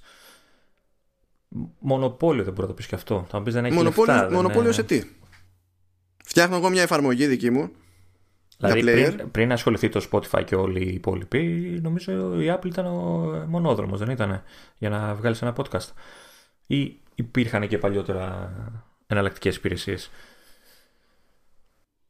Ε, και πριν από την Apple μπορούσε να γίνει διανομή μέσω RSS. Mm. Και τώρα μπορεί να. Δηλαδή, ο, ε, οι, οι εφαρμογές που είναι για να διαβάζουμε τίτλους ειδήσεων και τέτοια σε RSS μπορούν να κάνουν subscribe και σε podcast feeds. Και σκάει ο player μέσα στο, το, στο, στο RSS app και μπορείς να παίξεις. Και αυτό είναι το θέμα. Είναι ότι όλη η διανομή συμβατική. Το μόνο που κάνει η Apple είναι να έχει έναν τηλεφωνικό κατάλογο. Δεν κάνει τίποτα άλλο. Όταν πηγαίνω και δηλώνω εγώ την εκπομπή στο, το feed στην πραγματικότητα δηλώνω, δεν δηλώνω κάθε επεισόδιο ξεχωριστά στην Apple, αυτό που κάνω του στέλνω το RSS feed. Αυτοί δεν κάνουν τίποτα άλλο. Ούτε τραβάνε το αρχείο ούτε το φιλοξενούν σε δικό τους σερβερ ούτε τίποτα. Απλά έχουν ένα σύστημα στο οποίο εγώ μπορώ να βάλω πληροφορίες και αυτές οι πληροφορίες μπορούν να παρουσιάζονται με ένα φιλικό τρόπο στο χρήστη. Και όλο αυτό το πράγμα, όλο αυτό το πράγμα δεν το έχει κλειδωμένο και μπορεί να το χρησιμοποιήσει οποιαδήποτε άλλη υπηρεσία γουστάρει, οποιαδήποτε άλλη εφαρμογή γουστάρει. Και τι κερδίζει απλά από αυτό το πράγμα; Τίποτα Γιατί... δεν κερδίζει. Α, ε, έτσι όπως το λες, καταλαβαίνω ότι δεν ισχύει το μονοπόλιο που έλεγα πριν. Ότι δε, δεν έχει ουσιαστικά μονοπόλιο αφού το δίνει σε όποιον το θέλει. Ναι, ναι. Τι, τι είναι αυτό που την κάνει και, και, και ασχολείται χρόνια, έτσι, από όσο θυμάμαι; Μα ε, το podcast λέγεται podcast ε, επειδή έγινε κάτι συγκεκριμένο ε, στην εποχή του iPod. Γιατί τότε στην ουσία δεν υπήρχε καν στην αρχή ο κατάλογος που λέγαμε στο iTunes Οπότε ήταν μονόδρομος να κάνει subscribe μέσω RSS και κατέβαζε το αρχείο και μπορούσε να το, πετα... να το πετάξει στο iPod και να το ακούσει από το iPod. Και επειδή είναι broadcast και καλά με την έννοια της εκπομπής, αλλά κατέληγες και το μόνος τρόπος να το ακούσεις εν κινήσει ήταν κάποιο τέτοιο player και το δημοφιλέστερο όλο ήταν το iPod. Μπλα μπλα podcast. Και αυτό προέκυψε οργανικά. Δεν το βάφτισε κάποια εταιρεία ή ό,τι να είναι. Ο, το κόσμος κατέληξε σε αυτό για να συνεννοείται, ρε παιδί μου. Προ, προέκυψε. Η, η, η, απορία μου παραμένει ε, ότι για ποιο λόγο το συντηρεί και φοβάμαι μήπως ε, ξέρεις. Ε, γλυκαθεί από τις προσπάθειες των υπολείπων, δηλαδή Spotify και αυτά, και αρχίσει και η Apple και ε, κλειδώνει πράγματα. Καλά κάνεις και φοβάσαι. Ακόμη και αν δεν έχουμε ένδειξη της προκοπής ότι μπορεί να κινηθεί έτσι, ε, ποτέ δεν μπορούμε να πούμε ποτέ σε τέτοια πράγματα. Και, δε, και, και εγώ για τον ίδιο λόγο που δεν είμαι φαν, όχι της α ή της β κίνησης, αλλά της ενδεχόμενης κατάληξης, επειδή έχουμε δει σε, άλλη, σε άλλο άθλημα που έχει οδηγήσει, δεν είμαι φαν του να μπλέξει περισσότερο η Apple σε αυτό το θέμα. Να κάνει καλύτερες εφαρμογές της, ναι. Να μπει στη διαδικασία να έχει. Πώς να σου πω, να κάνει περισσότερο editorial όπως κάνει στο App Store. Να πει, OK. Να, υπο... και... ναι, να υποστηρίξει ε, feeds τα οποία είναι paid.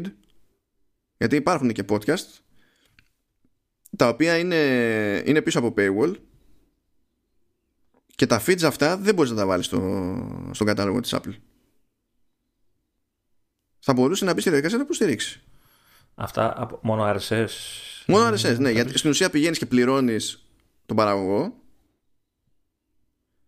και εκείνος σου στέλνει ε, ένα RSS feed URL το οποίο είναι και unique για το χρήστη ώστε να υπάρχει και ένας έλεγχος. Δηλαδή, αν εσύ πηγαίνεις και το μοιράζεις μετά σε όλους και δει ότι έχει γίνει playback από 200 μεριές, θα πει φλαράκο.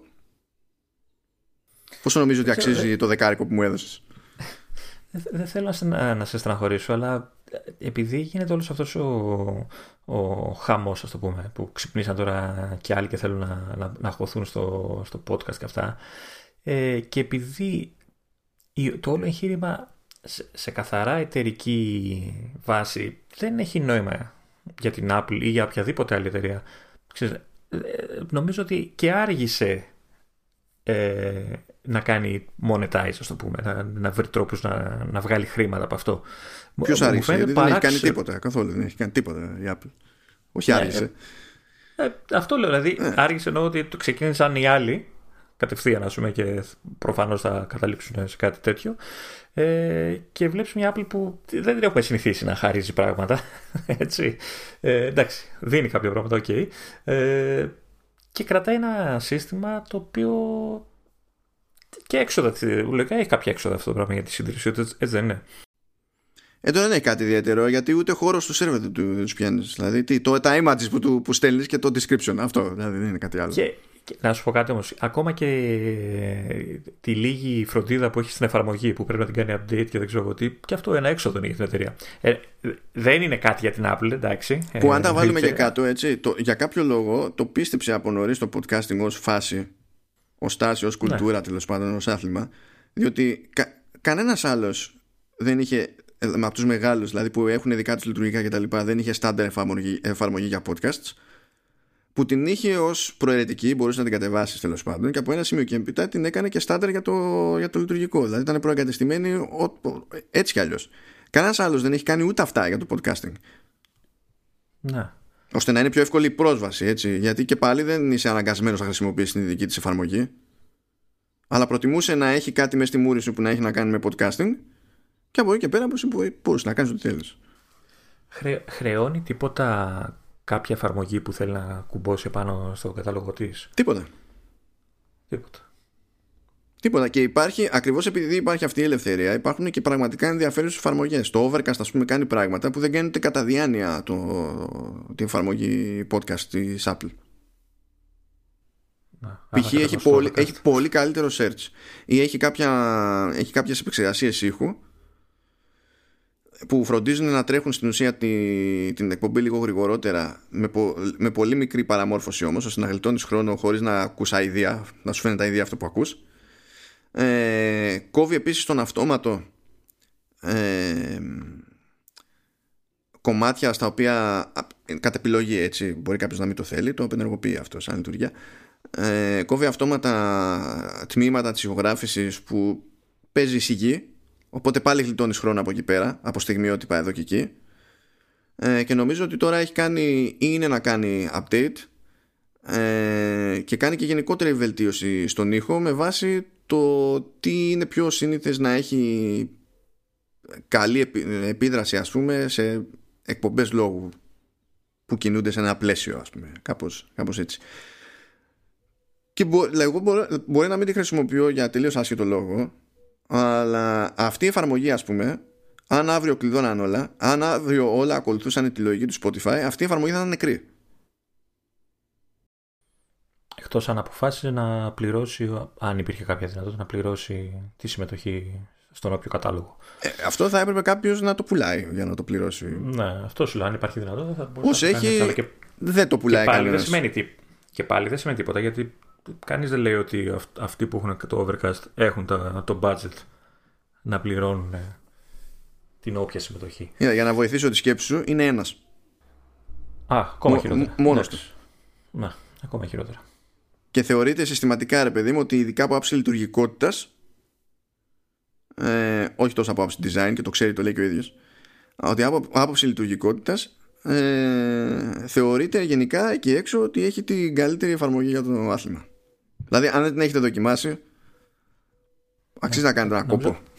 Την είχα δει κάποια στιγμή, θα την ξαναβάλω. Ναι. Είναι, είναι τσάμπα. Κάποιες λειτουργίες τις έχει με πληρωμή, νομίζω, one-off, που για μένα τη δικαιούται. Αλλά δεν χρειάζεται για να λειτουργήσει, για να ακούσετε το οτιδήποτε όπως πρέπει να το ακούσετε. Κανονικά λειτουργούν όλα. Τα πιο advanced πράγματα είναι που έχει πίσω από paywall. Γιατί εκεί πέρα έδειξε και την περισσότερη δουλειά ο τύπος. Ε, αλλά τέλος πάντων, ναι, αυτή είναι η γενικότερη ανησυχία που, που παίζει. Δηλαδή φοβάσαι εσύ ότι κοντεύουμε σε ένα μέλλον επιπληρωμή. Έτσι, podcast επιπληρωμή. Το, επιπληρωμή, το επιπληρωμή δεν το θεωρώ πρόβλημα. Δεν είναι υποχρεωμένο, ε, υποχρεωμένο ένα podcast να είναι, να είναι free. Είναι άλλο το να είσαι ανοιχτός και άλλο το να είσαι τσάμπα. Το ανοιχτός έχει να κάνει με την πρόσβαση. Αν λοιπόν εσύ κάνεις κάτι το οποίο το χρεώνεις σαν εκπομπή, να πεις για να έχεις πρόσβαση στην εκπομπή, που προφανώς δεν ανήκουμε σε αυτή την κατηγορία, για να έχεις πρόσβαση στην εκπομπή, πρέπει να με πληρώσεις. Που είναι ένα πλάνο το οποίο στέκει σε κάποιες περιπτώσεις που άλλος κάνει κάτι πολύ εξειδικευμένο. Να. Που δεν είναι καν για mainstream. Δηλαδή στην ουσία παρέχει κάποια πράγματα, κάποιες αναλύσεις, ξέρω εγώ, που τόσο καλύτερα από οποιονδήποτε άλλον που το κοινό του είναι επαγγελματίες και τα λοιπά και θεωρούν ότι αξίζει όλο αυτό να το πληρώνουν. Και μπορεί να πιστεύουν ότι και λίγα δίνουν, ξέρω εγώ. Αλλά είναι, είναι ειδικές περιπτώσεις αυτό για αυτό το μοντέλο, πιστεύω. Αλλά αυτό εξακολουθεί να είναι open. Διότι αν εγώ πληρώσω και πάρω το feed, όπου μου γουστάρει το, το ακούω το αρχείο και το κάνω και βόλτες. Ναι, κατάλαβα. Αυτό είναι, είναι άλλο καπέλα αυτό το πράγμα. Κάποιες δουλειές. Δηλαδή, δεν θα πω στον άλλο από που και που θέλεις να πληρώνει για τον κόπο σου. Δεν, δεν μπορώ να το πω αυτό με, με straight face. Είναι. Μου φαίνεται παράλογο. Είπες, είπες πριν ότι η Apple δεν ε, υποστηρίζει paid ε, podcast. Δεν υποστηρίζει, όχι. Δηλαδή, άμα, άμα έχεις feed που είναι συνδρομητικό και πας να το στείλεις, δεν μπορεί να μπει στον κατάλογο. Αυτό θα μπορούσε να το κάνει, ας πούμε. Να φτιάξει ένα μηχανισμό ώστε να γίνεται. Μα, αυτό μπορεί να αλλάξει σχετικά γρήγορα. Όχι δηλαδή, επειδή η ίδια θέλει να χρεώσει κάτι, αλλά επειδή ο άλλος έτσι κι αλλιώς χρεώνει κάποιους. Έτσι. Και σκέψου, σκέψου το εξής. Σκέψου ε, να φέρω και ένα άλλο παράδειγμα τώρα. Πες ότι είναι ένας τύπος που είναι, είναι, Spotify, είναι στο Spotify και κάνει μια παραγωγή του Spotify, έτσι. Και κάνει την πίσνα του εκεί. Αλλά αποφασίζει να κάνει και ένα άλλο show που δεν είναι στο πλαίσιο της συμφωνίας με Spotify και αυτό το show θα είναι paid. Δεν μπορεί να το βάλεις στο Spotify. Δεν μπορεί να το βάλεις στο, σε Apple Podcast. ε, δεν μπορεί να το, βάλεις, να το δηλώσεις στον κατάλογο, έτσι. Στην εφαρμογή μπορεί να το περάσει. Αλλά στον κατάλογο των υπηρεσιών δεν μπορεί να το βάλει. Καταλήγει αυτός να έχει πρόβλημα. Δηλαδή, στο, ε, άμα πάρεις ε, κάποια πράγματα και ξέρεις, φανταστείς έτσι και φτάσουν στο άλλο άκρο ας πούμε τι συμβαίνει σε πάρα, πολλά, σε πάρα πολλές από αυτές τις ιδέες και καταστάσεις καταλήγει ο παραγωγός να έχει το πρόβλημα αυτός που κάνει τη δουλειά Και υποθέτω ότι αν η Apple ε, χωθεί και υποστηρίξει podcast επιπληρωμή κτλ. Λογικά θα σκάσει και κάποιο cut, έτσι, κάποια προμήθεια. Εκεί, εκεί φαντάζομαι ότι θα κρατάει προμήθεια. Εκεί, φαντάζομαι. εκεί δεν πιστεύω ότι θα έκανε τόσο, τόσο, τόσο ψυχικό πια. Δεν το πιστεύω. Ωραία. Άρα το μόνο που μένει σε όλο αυτό είναι να δούμε πού θα ξεπουληθούμε εμείς. Ε, ναι, μπορεί, κοίταξε να δεις, άμα έρθουν αύριο... Κοίτα, η, η απλή πραγματικότητα είναι εξής. Αν ερχόταν αύριο η Spotify και όπως το Rogan δεν έδωσε 200 εκατομμύρια, μας έδινε 200 εκατομμύρια. Εντάξει, όλη μέρα podcast. θα λέγαμε παιδιά συγγνώμη, αλλά 200 εκατομμύρια. Ναι. Δηλαδή, εντάξει, μπορεί να κάναμε έτσι κάτι ύπουλο, να πειρατεύαμε την ίδια μας την εκπομπή για να έχει ο άλλος πρόσβαση. για να πούμε ότι κάναμε την επανάστασή μας, ξέρω εγώ. Αλλά εντάξει, 200 ε, εκατομμύρια, 200 σε, εκατομμύρια. Σε θεωρώ ανώτερο άνθρωπο. Θα έλεγες όχι στα 200 εκατομμύρια. Άμα ήταν ερουπίε, θα έλεγα όχι, γιατί τις μαζεύω και μόνος μου. άμα, είναι έτσι. Αλλά υποψιάζομαι ότι για την περίπτωση του Ρόγκαν δεν ήταν ερουπίε. Ήταν άλλο το σύμβολο. Ε, Εμείς γιατί δεν είμαστε Ρόγκαν; Που τι να είμαστε Ρόγκαν, αφού έτσι κι αλλιώς η Ελλάδα δεν είναι μαθημένη στο podcasting. Τώρα πάει να γίνει μια κάποια έκρηξη και καλώς πάει να γίνει. Δεν, ε, δεν είναι φάση, Ω, έχουμε πρόβλημα γιατί να έχουμε ανταγωνισμό. Καλώς και πάει να γίνει. Σε καλό θα βγει. Μπορεί η αρχή να είναι πάντα σε μια έκρηξη να είναι λίγο άγρια δύση, αλλά έτσι είναι πάντα. Κάπως πρέπει να ξεκινήσει. να γίνει. Όχι, εδώ στην Ελλάδα θεωρούμε αυτό όμορφη, οπότε πήγαμε κατευθείαν στο βίντεο. Ναι, μα ξέρω, ξέρω ανθρώπους που μου λένε κάνω podcast. Και λέω δηλαδή που, το, που έχω πρόσβαση; YouTube. Λέω. Δηλαδή, θες να ακούσεις συζήτηση και ο μόνος τρόπος να εξακολουθώ να ακούω τη συζήτηση με κλειδωμένο τηλέφωνο είναι να πληρώνω YouTube Premium. Λες, έχω πολλαπλά προβλήματα λέω, με, με τον όρο που χρησιμοποιήσει. Η αλήθεια είναι ότι βλέπω κι εγώ σε site πιο πολύ. Βλέπω βιντεάκια τα οποία υποτίθεται είναι βίντεο, ρε παιδί μου, κάποια εκπομπή ας που κάνουν, είναι μια συζήτηση, τα οποία δεν ξέρω κατά πόσο έχει νόημα να, να έχουν εικόνα. Κοίτα, δεν σε εμποδίζει κανένας. Γι' αυτό υπάρχει το concept του λεγόμενου video podcast που για συντομία το λένε vidcast. Το, το concept αυτό δεν είναι άκυρο. Αλλά ο, ο τυπικός διαχωρισμός για το είναι δεν είναι έχει, τα, γίνεται με, πάλι με τα ίδια κριτήρια. Ξέρω. Τώρα το έχει νόημα, δεν έχει νόημα. Για κάποιον μπορεί να έχει, για κάποιον μπορεί να μην έχει. Δεν είναι κακό να υπάρχει. Εντάξει. Ε, παιδί μου, εγώ το θεωρώ λογικό να, να περάσει το βίντεο αν αυτό που, με το οποίο ασχολείσαι είναι κάτι που θες να δείχνεις κάτι στον άλλον που το παρακολουθεί έτσι να αυτό είναι, αυτό κάνει, έτσι το κάνεις, έτσι κάτι να δείξεις ρε παιδί. Ναι. Που για να το περιγράψεις μόνο με λόγια θα ήταν δύσκολο. Τώρα το να βλέπω ένα βίντεο το οποίο ε, είναι, συμμετέχουν ξέρω τρει-τέσσερι άνθρωποι, ο καθένας από τη δικιά του, το δικό του σπίτι, ας το πούμε έτσι, και τα βλέπεις εσύ σε, χωρισμένα σε παράθυρα που λέμε και σε ειδήσεις, ε, και να μιλάνε και να απλά να τους βλέπεις να μιλάνε χωρίς να δείχνουν κάτι ουσιαστικό. Αυτό δεν ξέρω για ποιο λόγο πρέπει να είναι βίντεο. Γιατί έχουμε μάθει στην Ελλάδα το κομμάτι το οπτικό, ότι καλύτερα να είναι βίντεο. Κοίτα, προφανώς δεν είναι φάση πρέπει να είναι βίντεο. Έτσι, okay. ε, πρέπει, πρέπει με την έννοια ότι και καλά πιστεύω ή αυτός που το κάνει ότι τραβάει περισσότερο το ενδιαφέρον του, του κοινού. Κοίτα, να, να σου πω, γιατί εγώ μπορώ να ρίξω ελαφρυντικά παρότι δεν είμαι fan του concept. Ε, αυτό δεν πάει να πει ότι δεν καταλαβαίνω κάποια πράγματα. Αν το δω τελείως σαν θεατής, ε, υπάρχει έστω ένα πλεονέκτημα. Αν, το, αν τραβάς και βίντεο βλέπεις το, τους μορφασμούς του άλλου. Παίζει ρόλο αυτό. Στο, ακόμα και στην κατανόηση, ξέρεις, αυτό που ακούς. Την αντίδραση, ναι. ναι.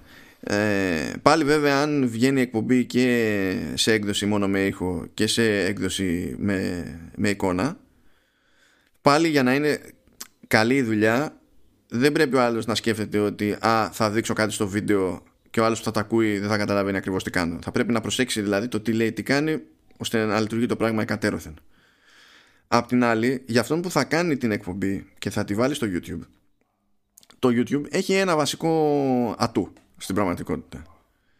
Ε, τα recommendations.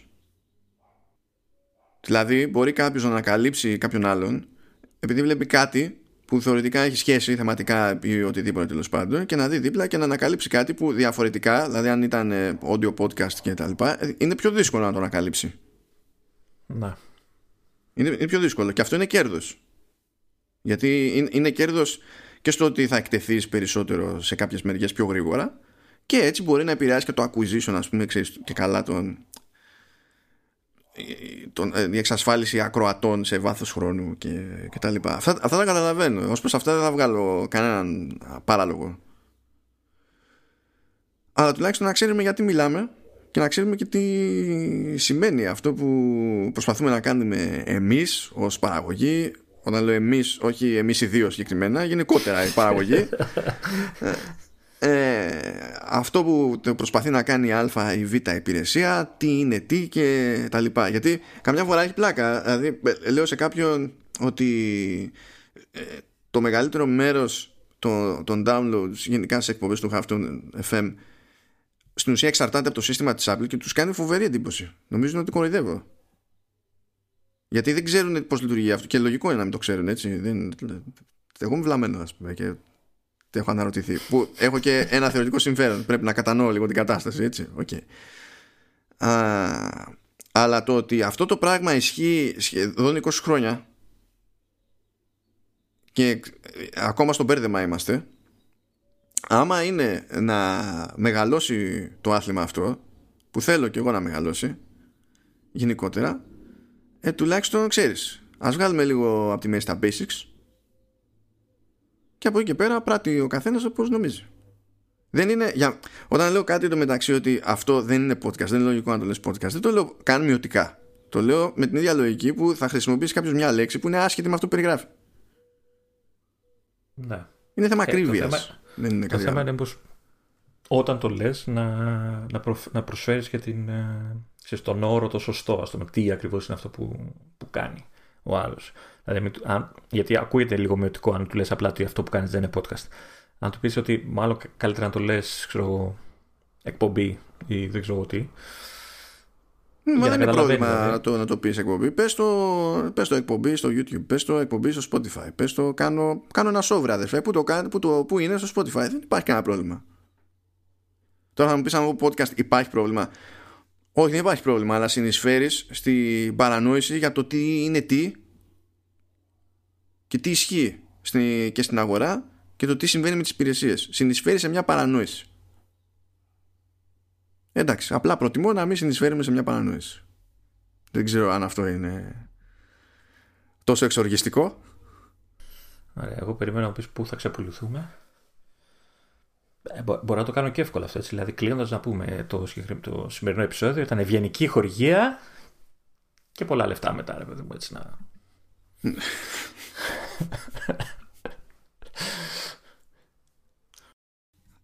και τέλος, αλήθεια. Τέλος αλήθεια; Τέλος αλήθεια. Αλήθεια τέλος. Τέλος η αλήθεια δηλαδή. Όχι, εδώ, ειδικά από εδώ γύρω δεν τελειώνει με τίποτα η αλήθεια. Δηλαδή, άμα σταματήσουμε την, την αλήθεια, σταματήσουμε να εκνευρίζουμε κόσμο. Και άμα σταματήσουμε να εκνευρίζουμε κόσμο, είναι σαν να μου κόβεις το οξυγόνο. δηλαδή, τι, μέχρι πότε θα τα εξηγώ αυτά; Κρίμα.